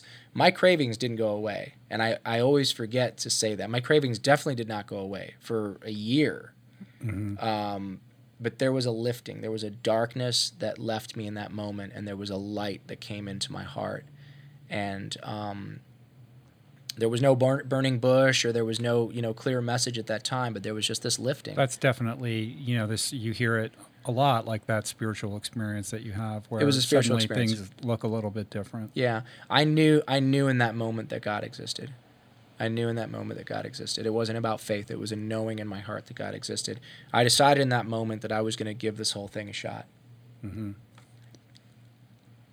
What? oh i said i have to pee Oh, you have to pee? yeah Go pee, man. We'll pause it. oh great Yeah. okay Hold cool on. We'll be back in a second. i didn't know if that was legal We're brought to you today by Recovery.com. I've been in recovery for a long time. It's not hyperbolic to say that I owe everything good in my life to sobriety. And it all began with treatment, an experience that I had that quite literally saved my life. And in the many years since, I've in turn helped many suffering addicts and their loved ones find treatment. And with that, I know all too well just how confusing and how overwhelming and how challenging it can be to find the right place and the right level of care, especially because, unfortunately, not all treatment resources adhere to ethical practices. It's a real problem, a problem I'm now happy and proud to share has been solved by the people at recovery.com who created an online support portal designed to guide, to support, and empower you to find the ideal level of care tailored to your personal needs. They've partnered with the best global behavioral health providers to cover the full spectrum of behavioral health disorders, including substance use disorders, depression, anxiety, eating disorders, gambling addictions, and more. Navigating their site is simple. Search by insurance coverage, location, treatment type, you name it. Plus, you can read reviews from former patients to help you decide. Whether you're a busy exec, a parent a struggling teen, or battling addiction yourself, I feel you. I empathize with you. I really do. And they have treatment options for you. Life in recovery is wonderful, and recovery.com is your partner in starting that journey. When you or a loved one need help, go to recovery.com and take the first step towards recovery. To find the best treatment option for you or a loved one, again, go to recovery.com. What is the meaning of life? What happens when we die? What is our purpose here? If, like me, you ponder these delicious existential questions, I have got just the thing for you. It's called Soul Boom. It's a podcast hosted by everyone's favorite best friend and my friend, the deep thinking and deeply hilarious Rainn Wilson, where he communes with intellectuals and entertainers, theologians and philosophers in intimate exchanges that tickle the mind, heart, and yes, the soul. Subscribe to Soul Boom on YouTube or wherever you get your podcasts and explore other groundbreaking series at voicingchange.media.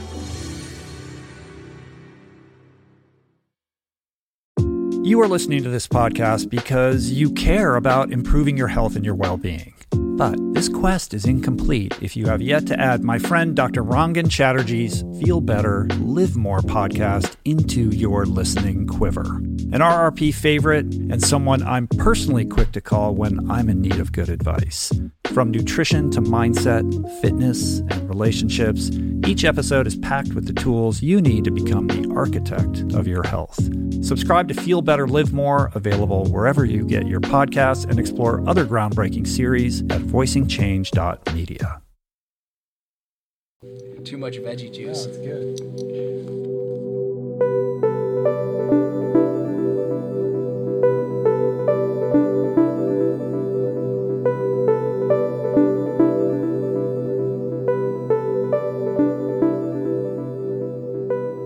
Okay.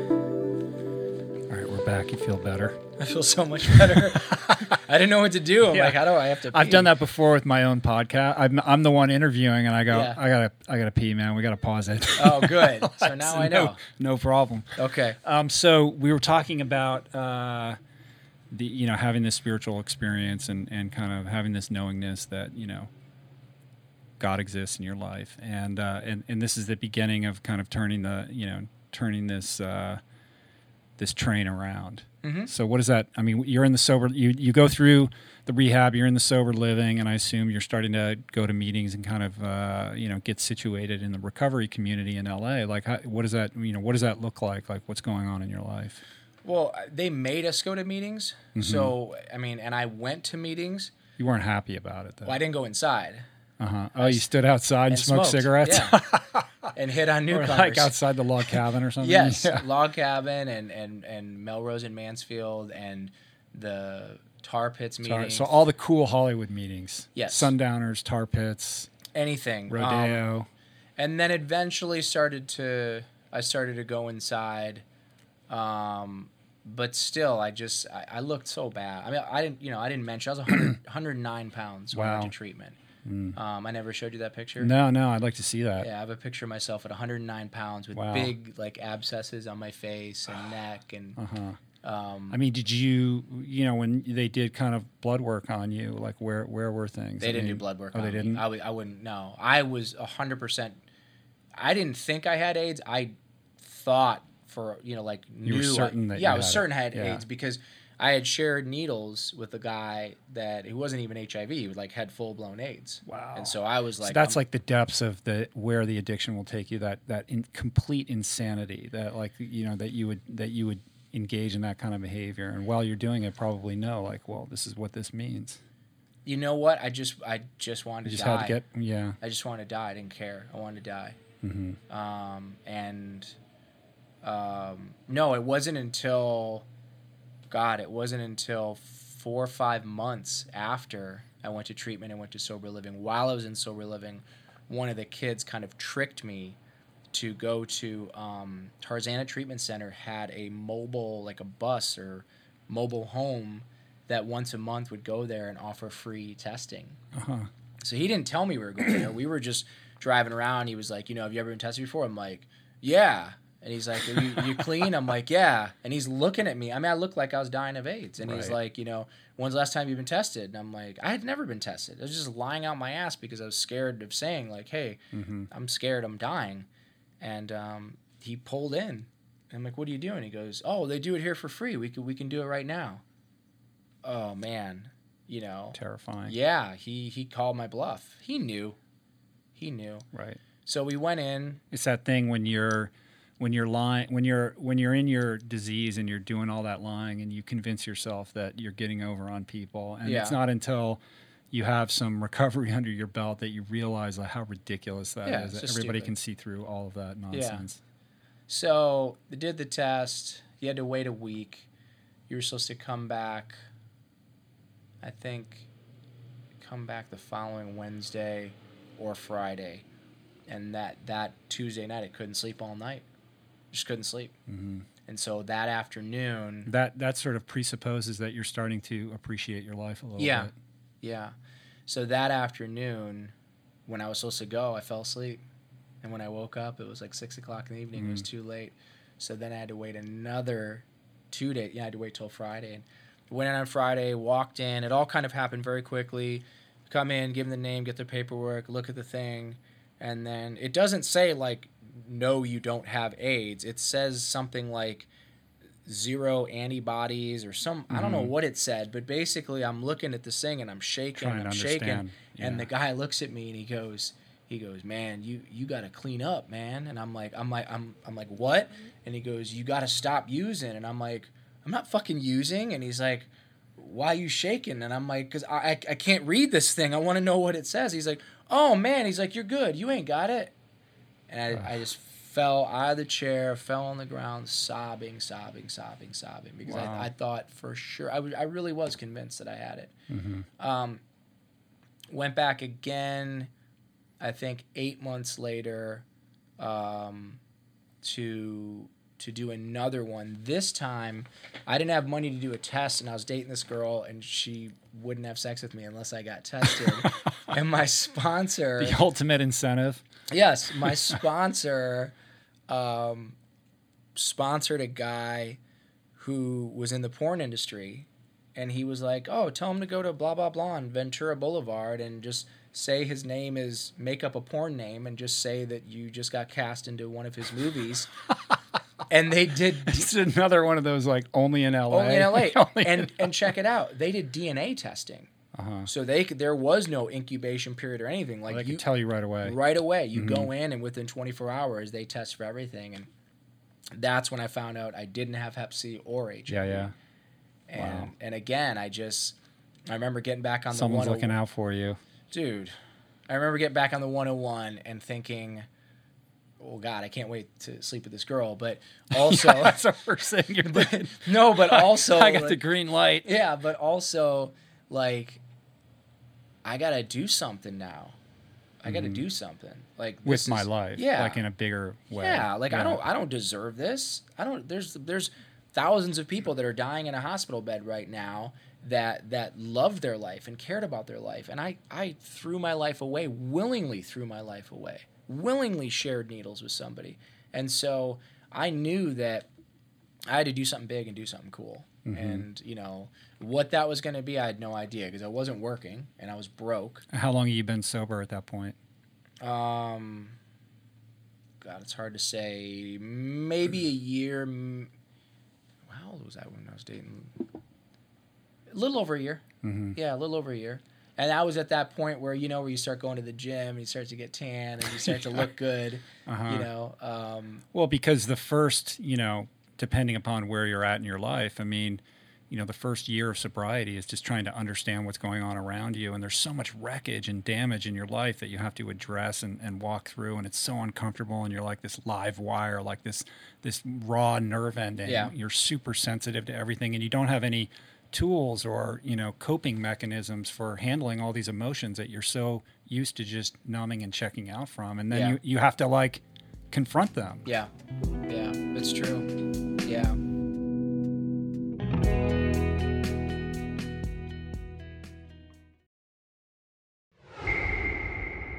anyway, I you know I I felt I needed to do something big and do something profound, um, but again, what what is a thirty four? I think I was about thirty four at that time. What's a thirty four year old high school dropout, convicted felon, loser? What's he gonna do? Mm-hmm. There's nothing. You can't do anything. You're you're a bum. You can't. No one's gonna hire me. Um, and even when they did hire me, even when I did get jobs in, in treatment centers, because you know treatment centers will hire anybody. So when I did get job in those treatment centers, I just I got a mouth on me. I got no filter. I have to speak my truth. I'm really my heart's virtue is is expressing myself authentically, and uh, that's not good for work. Mm-hmm. You, you know, especially in an environment being like a that. worker among workers. Yes, Yeah. and and there's a pecking order, and there's you know, and, and so I I was getting in all kinds of trouble with my mouth, and um, uh, again, God has a sense of humor because here's the guy that's a loser, that's homeless, that's kind of existing in this very affluent community like Malibu. I'm I'm like sleeping on the floor in this guy's big ass mansion. And his wife doesn't even know. The house was so big, his wife didn't know I was living there for eight months eight months. How is that even possible? because it was a seven thousand square Wow. foot house, and I was way off in the left wing. That's and- yet another like only in LA kind of thing. yeah, right on Zumirez. Uh huh. Wow. And then when she did find out I was living there, she was thrilled and she wanted to move. He didn't. She wanted to sell. He didn't. And it was just one of those moments where I was like, oh, well, can I rent this place from you? And can you give me two months free rent? And um, I'm going to turn it into a sober living and I'm going to help a bunch of people and I'm going to make a bunch of money. But, you know, and she's like, sure. wow. So Yeah, you could never have planned that. there's no way and talk about divine you know Right. grace i mean now i've got this 7000 square foot house and you know i have no idea what i'm doing but um, it just worked But at the same time, you could have had when you're when you're driving down the freeway with this tremendous relief that you're not sick and realizing I have to do something big with my life. You know, how come the rock and roll dream doesn't crop up? You know, like, hey, I was a musician, I was making a record. Like I could see you going back into that, but you had some instinct that drove you towards something that was in service and giving back to this gift that you had been given, this gift of sobriety. Yeah, and not that that didn't ever creep up because, you know, some of the guys I was making music with were pretty famous in their own right, and some of them were living off of big second generation fame. So there was still, you know, sort of that opportunity there, but they were all still getting high. Hmm. And rock and roll was just a very self-indulgent dark place for me to act out this fantasy of I want to become famous so I can punish everyone because I'm short or Right. because I'm wasn't born into a wealthy family or because my parents were immigrants or because what you know for me it was about it was about fame. It wasn't about um, making beautiful music. And and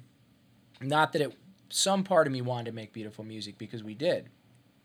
But most of you wanted i was like one of those short guys that comes to la that wants to become famous to punish people Right, and so you get sober, and you're you're starting to sort your shit out a little bit, and that becomes not a that's not important. to it, it it was it was a cool dream in the in the in the back of my head and, and I'll be honest with you I don't you know I don't think it would be unheard of to go in in in 2 years from now get back together some of my old bandmates who by the way are all sober now um and they have and- to. They either have to get sober or it's Or going the other direction. Yeah. yeah yeah so um but yes helping people was paramount um to being able to live a life with meaning and to have any type of lasting recovery or sobriety. Do you know do you know how many times I mean countless times, hundreds of times where I wanted to get high in the beginning, those first like 4 or 5 years, I couldn't Mm-hmm. because I had clients that depended on me. Mm-hmm. I had staff that depended on me. I had people who you know, I had to make payroll and they had kids and I mean it it really I know they say if you work in recovery, you're 30% more likely to relapse. That's statistics that I think Hazelden or somebody Oh, did. I didn't even know that. Oh, yeah. Is that right? Yeah, Because it just wears you out. Well, you stop going to meetings because you're taking the clients to meetings, Ah. and you think that counts. Right. And uh, and you are around toxic people so much that you yourself just start to become toxic. That may be true for many people. For me, I was so invested in people's outcomes in such an unhealthy way. I want to clarify that. Again, this isn't about being a virtuous good guy. I was obsessed with people making it so I could feel good. You mm-hmm. know, I needed them to stay sober so I could have That's an Al-Anon thing.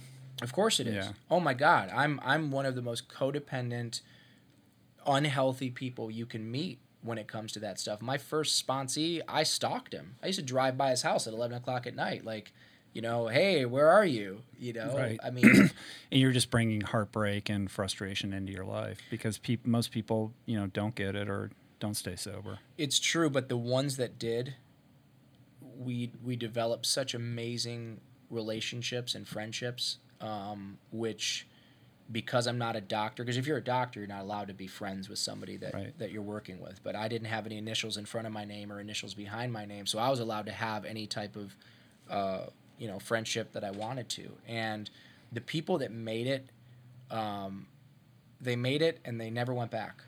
I mean, I could rattle off, you know, 20 different names of people that I worked with nine years ago, eight years ago, five years ago, four years ago, you know, up until I sold the place. Um, I just did the Tough Mudder with a kid, one of my last clients o- over at Riviera Recovery. And Mm. Oh, by the way, by the way, Riviera Recovery is now owned and operated and running out of the same house as it was before, and just a strange, you know, series of events. So wait a minute. So the house that you uh, rent rented and turned into this recovery, it was called Riviera. Is that what you called it? Riviera Recovery, Okay, yeah. so yeah, yeah, and you've since sold that, right? But it still continues on. I sold it, but the kids I sold it to, m- one of my other best friends bought the house and let them rent it Oh, from I him. see. Oh, I so it's a similar kind of thing. It's this, well, it's the same, the same thing. thing. It's Yeah, the same yeah. thing, except it's run much better, and Uh-huh. they're much more professional than I ever was. They have appropriate boundaries, and they have, you know, they go to they they go home at night, whereas I was living there. right. So like if you came in and you wanted to get better,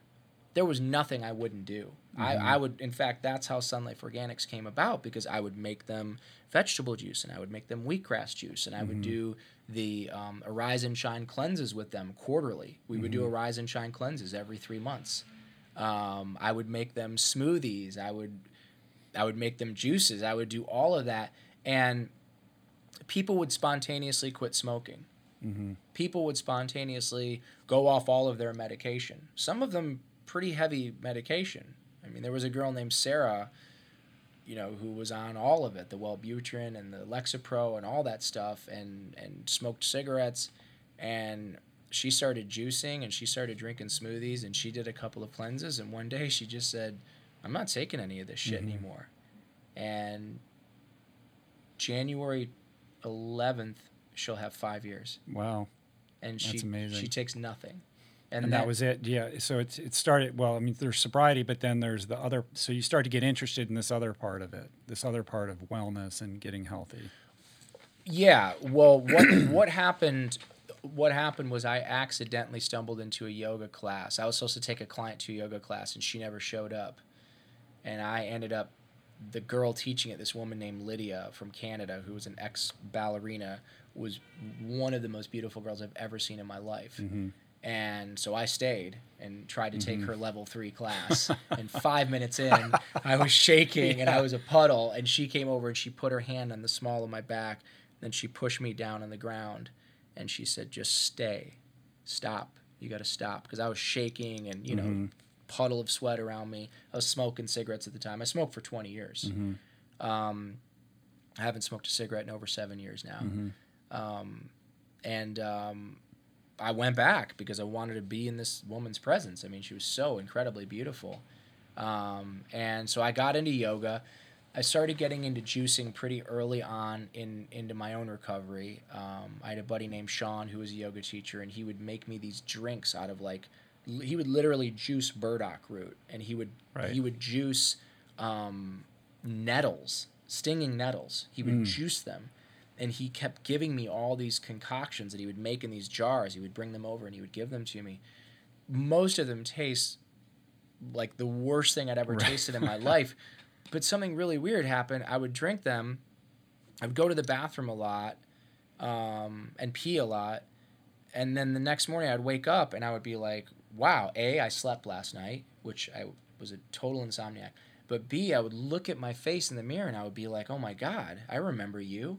I started to actually look younger. And the more that I did the wheatgrass and the and the juices and the ginseng and the goji berries and all of the superfoods, I literally could see see years falling off of my face. Mm-hmm. Now, obviously, when I quit smoking in conjunction with that, the far infrared sauna, the ozone therapy, all the other crazy things I got into, things started to speed up very quickly Right. and I started to resemble what I looked like in my mid twenties.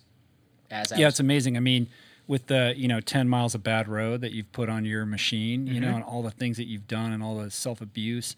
I mean, you look incredible. You know, you look super healthy Thank and you. fit. You know, and I think it. You know, one of the things I always talk about and talk about on the podcast a lot is just the incredible resiliency of the human body. yes, And when you start to tap into these things, whether it's juicing or what have you, um, and you can see these really dramatic turnarounds in incredibly short periods of time. Yeah. And you realize, wow, you know, like how could I be this junkie living on, you know, on Skid Row, hoping to die. Yeah. And you know lesions all over my body. Yeah. To, Scabies, ringworm. Yeah, to where you're sitting right now. It's like it's a miracle. It, it is a miracle. It is definitely the grace of God.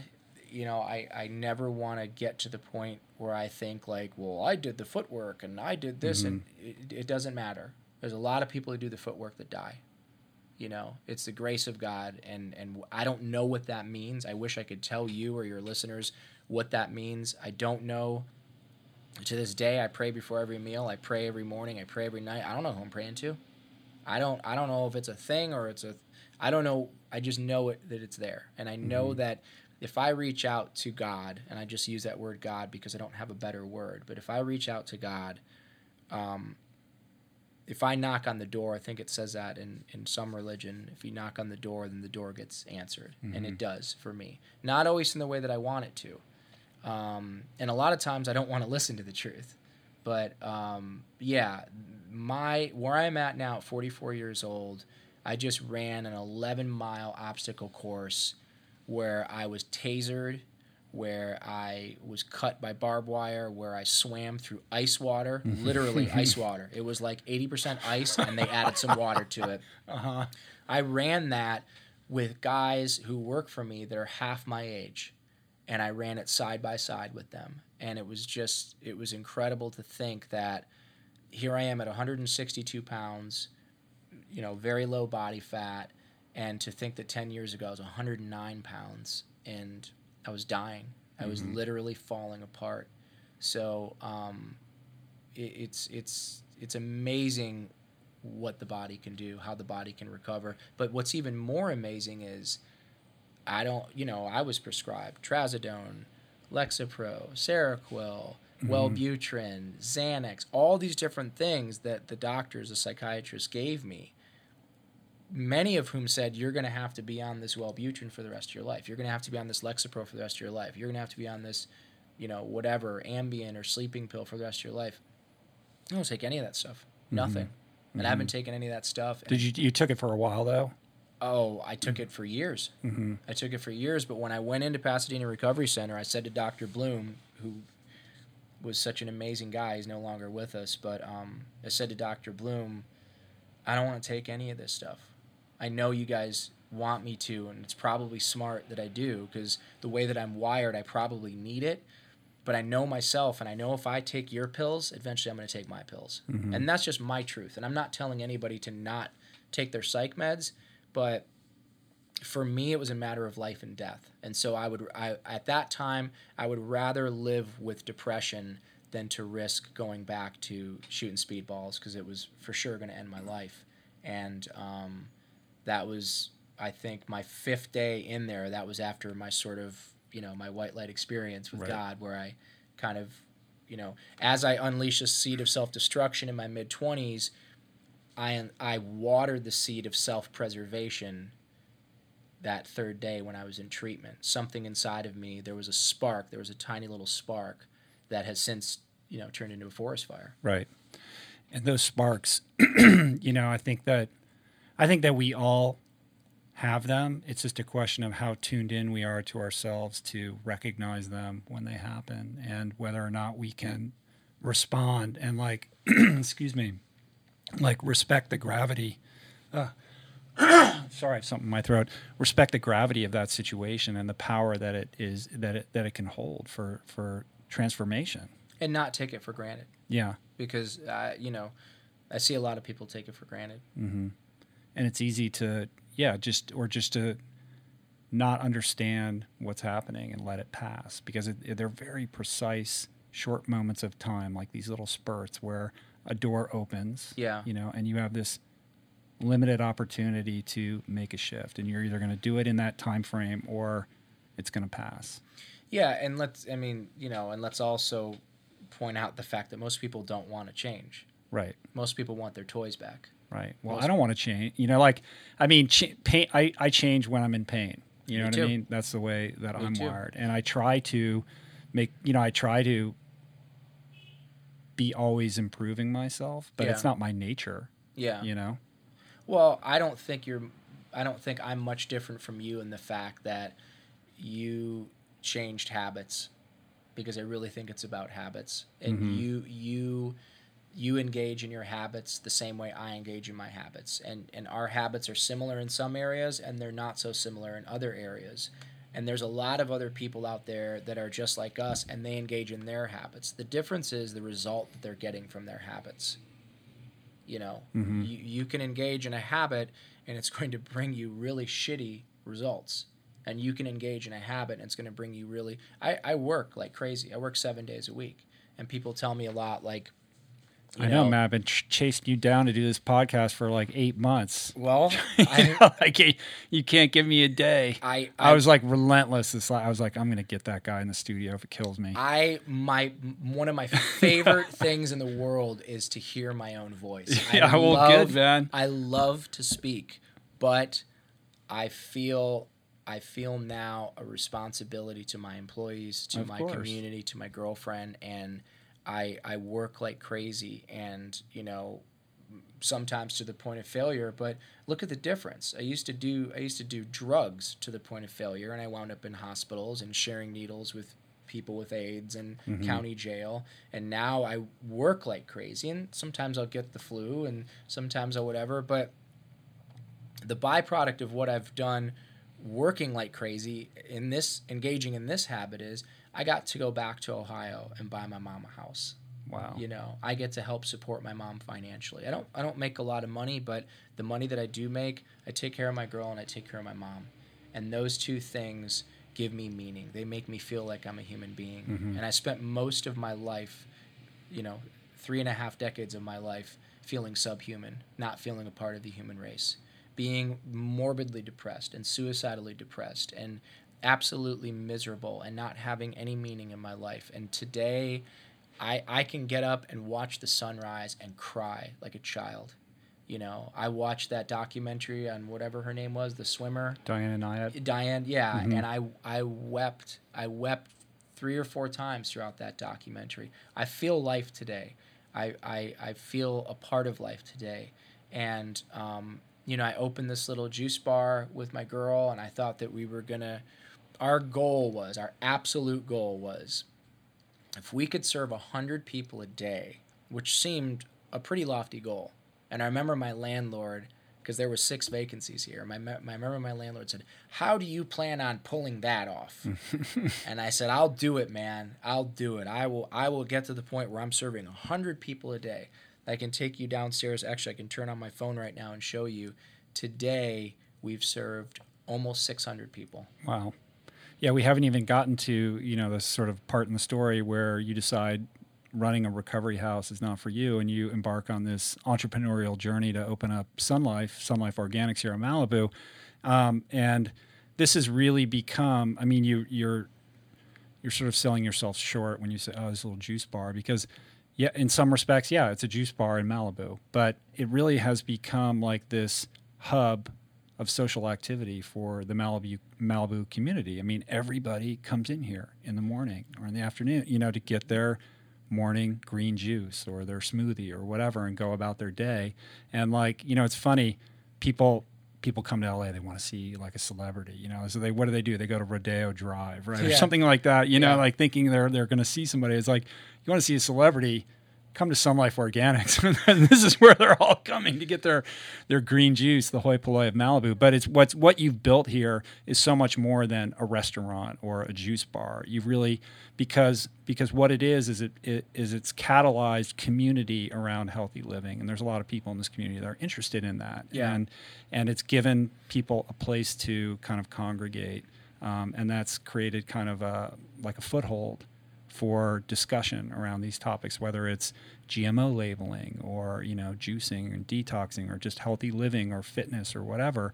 And you're living it on a daily basis. You're a living example of it, and so is your your staff. You know, and and you walk in the door, it's immediately apparent. So I'm not surprised that you're serving you know 600 odd people a day. You Yeah. know?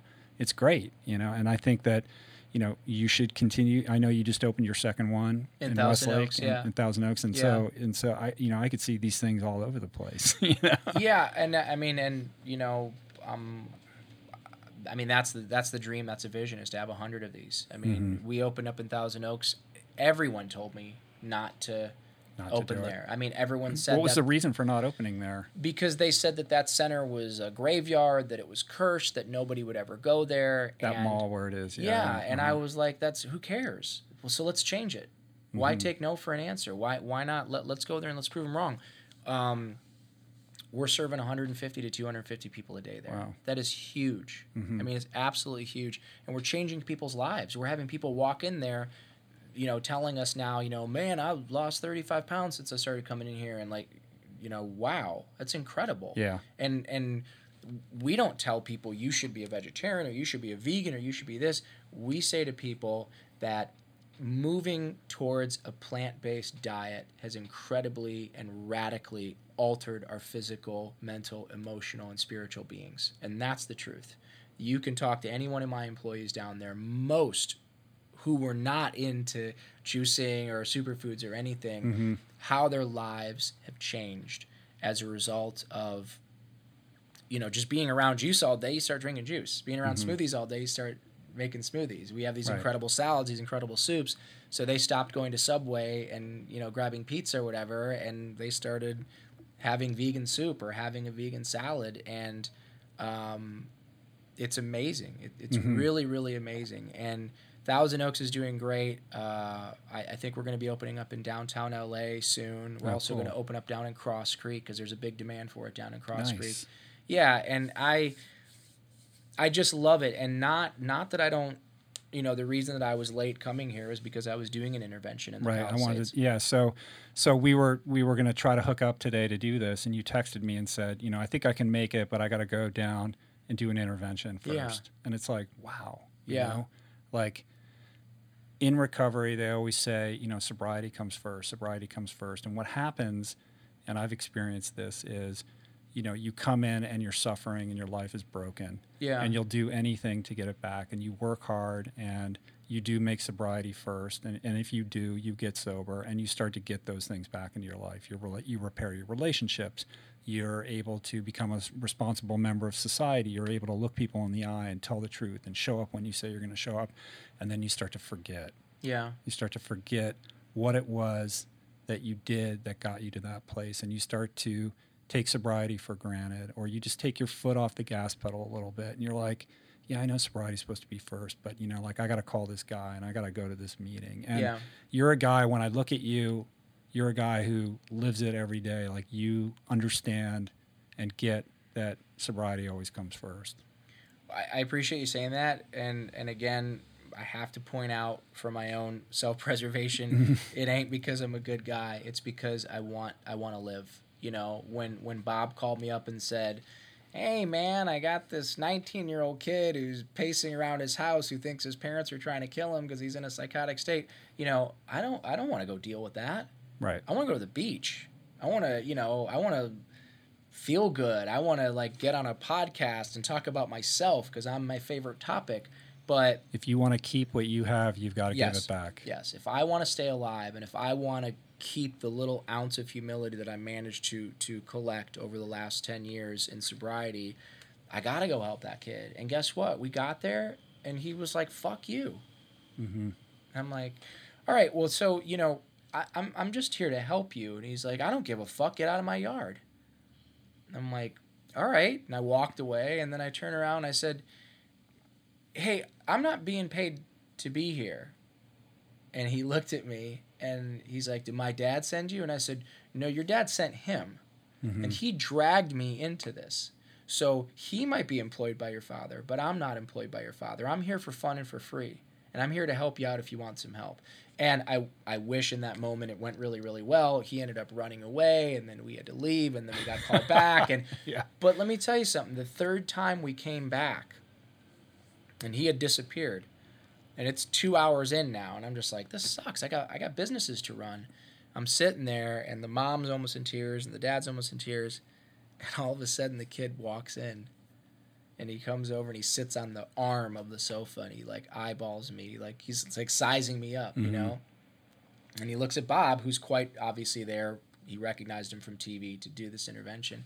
He's looking at Bob and he's looking at me, and um, and I said, "Hey," and he goes, "What's up?" And I'm like, "Nothing. I'm still here to help you if you want help." And he goes, Well, I don't want to make any decisions right now. And I said, And nor do I. I do not want you to make a decision right now. But what I do want you to know is that if you want help, I can help you. I'll help you for fun and for free. And he was like, I appreciate that. And I said, I appreciate you listening. Mm-hmm. And uh, I looked at the dad and I looked at the mom. I said, I think our time here's up. And they're like, Well, what do you mean? I said, Just let it be. You got my number. You got his number. And we got up and we all hugged. Even the kid hugged me. Wow. Yeah. And we let, and this is a kid who's, you know, two hours earlier saying, fuck you, get out of my yard. Right. And he knew because the truth is the truth is the truth. He knew I was being honest. I'm not getting paid for that shit. I got dragged into it. Bob Forrest, who saved my life, calls me up and says, Hey, I got a kid, you know, blah, blah, blah. That's how this thing works. It's not about being a great guy. It's not about being a virtuous guy. It's not about being a humble guy. It's about being a sensible guy. I know that I have to give back because so much was given to me freely. Mm-hmm. Now, in the juice bar, it's a different story. I give a lot in the juice bar. If you come in and I don't know you and you're my customer and you got to run and your dog's there and whatever, I'll walk your dog. I'll follow you to the car dealership and drive your car. I'm I'm all about that, and I'll tell you why because it makes me feel high. I get up in the morning and I'm so excited to go be near my coworkers and to be near my customers. And yes, I would be an idiot and a liar to not mention. Of course, it's exciting when it's guys like Gerard Butler walking in the door and high fiving you. Of course, it's exciting to get sweet, you know, uh, Instagram messages from Pamela Anderson. Um, I'm from Ohio. I grew up in Ohio. That's a big deal to me. I'm Yeah. not. I'm not gonna lie. I love it. I, I'm. I'm short of breath every time I have one of those interactions with those people. But those people want to get loved up too. Those people want. Those people want to feel like they're a part of something too. And so, um, whether it is an A-list actor or a rock star, um, you know, texting from the Thousand Oaks, like, "Hey, I'm at your other store now. This is really cool." I'm, I'm, I'm dying on the inside. You know, I'm like, you know, th- It's th- pretty cool. this is pretty cool. but what's just as cool is when the day laborer comes in or the housekeeper comes in that can't speak English. And we get to work it out between the two of us speaking Spanglish, Mm-hmm. you know, as to what smoothie or what juice that they should get.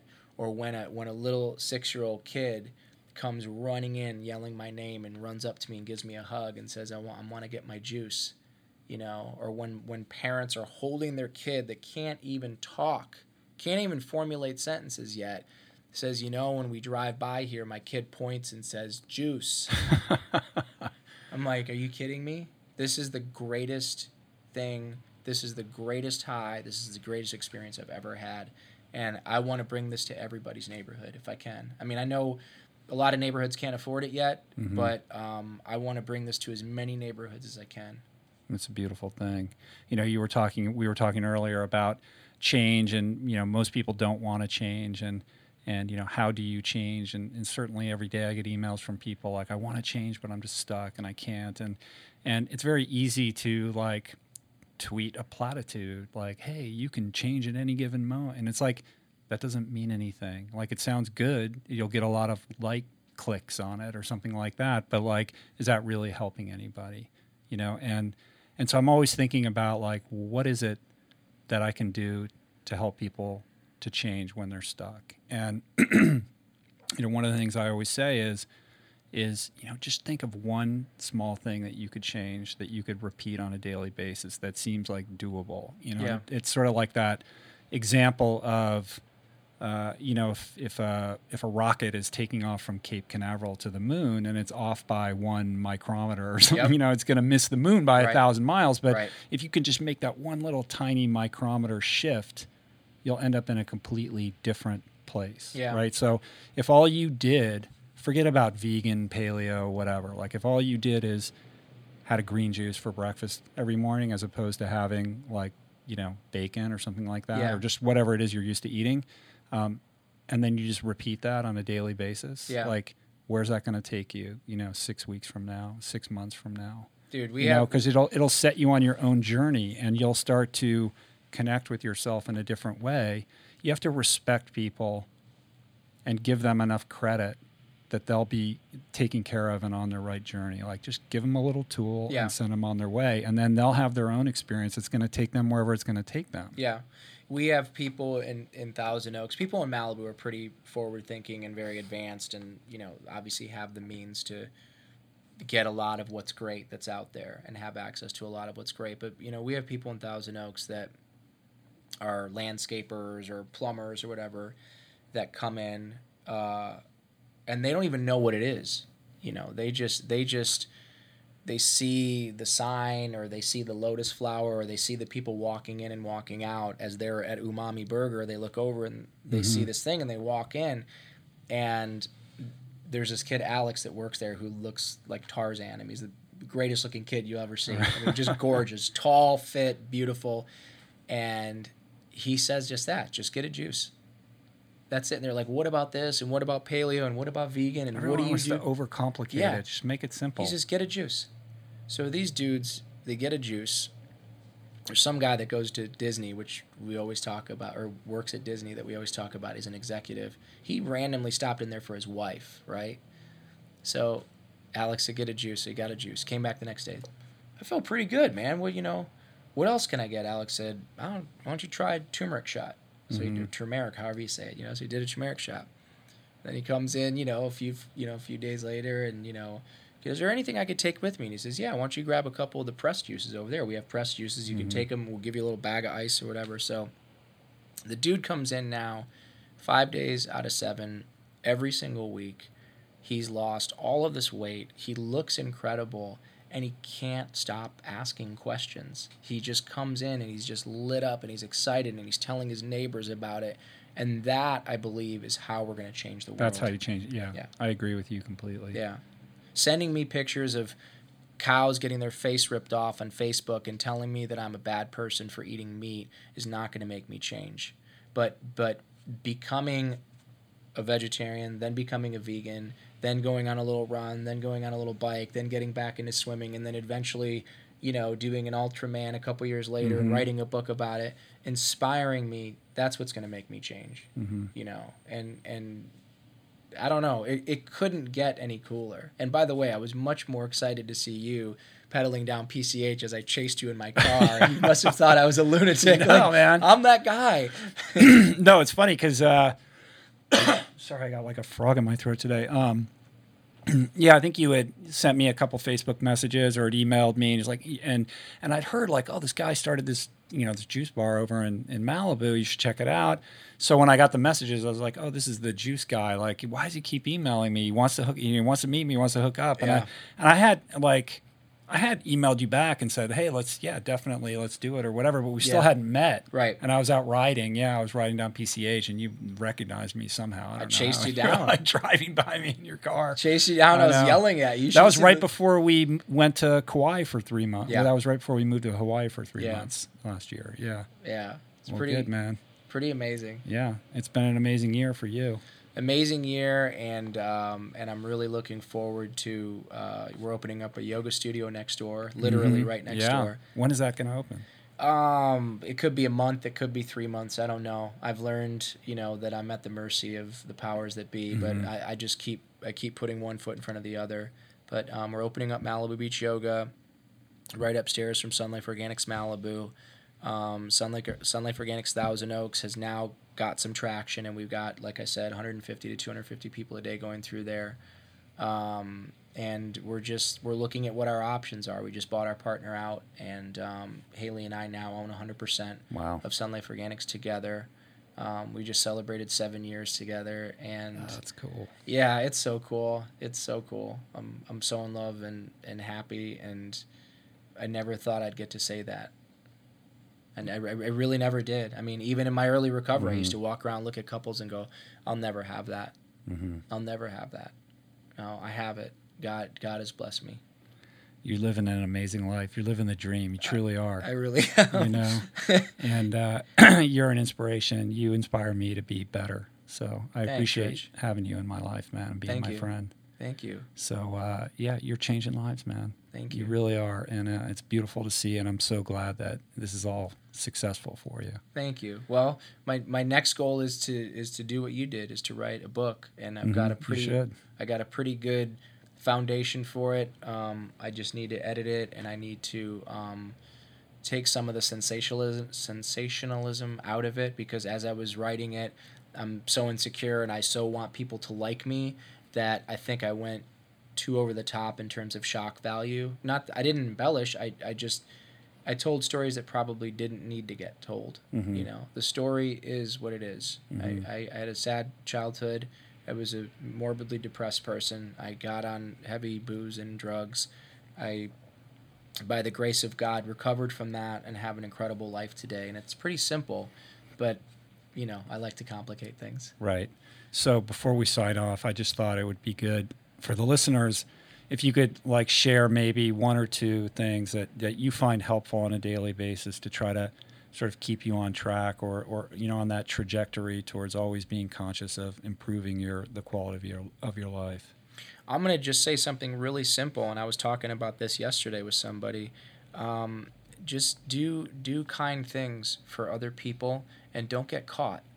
That was probably the most helpful advice I've ever been given. It was by by a, band, a, a man named Bill Galvin, um, and uh, and he said, when you see trash on the ground, pick it up.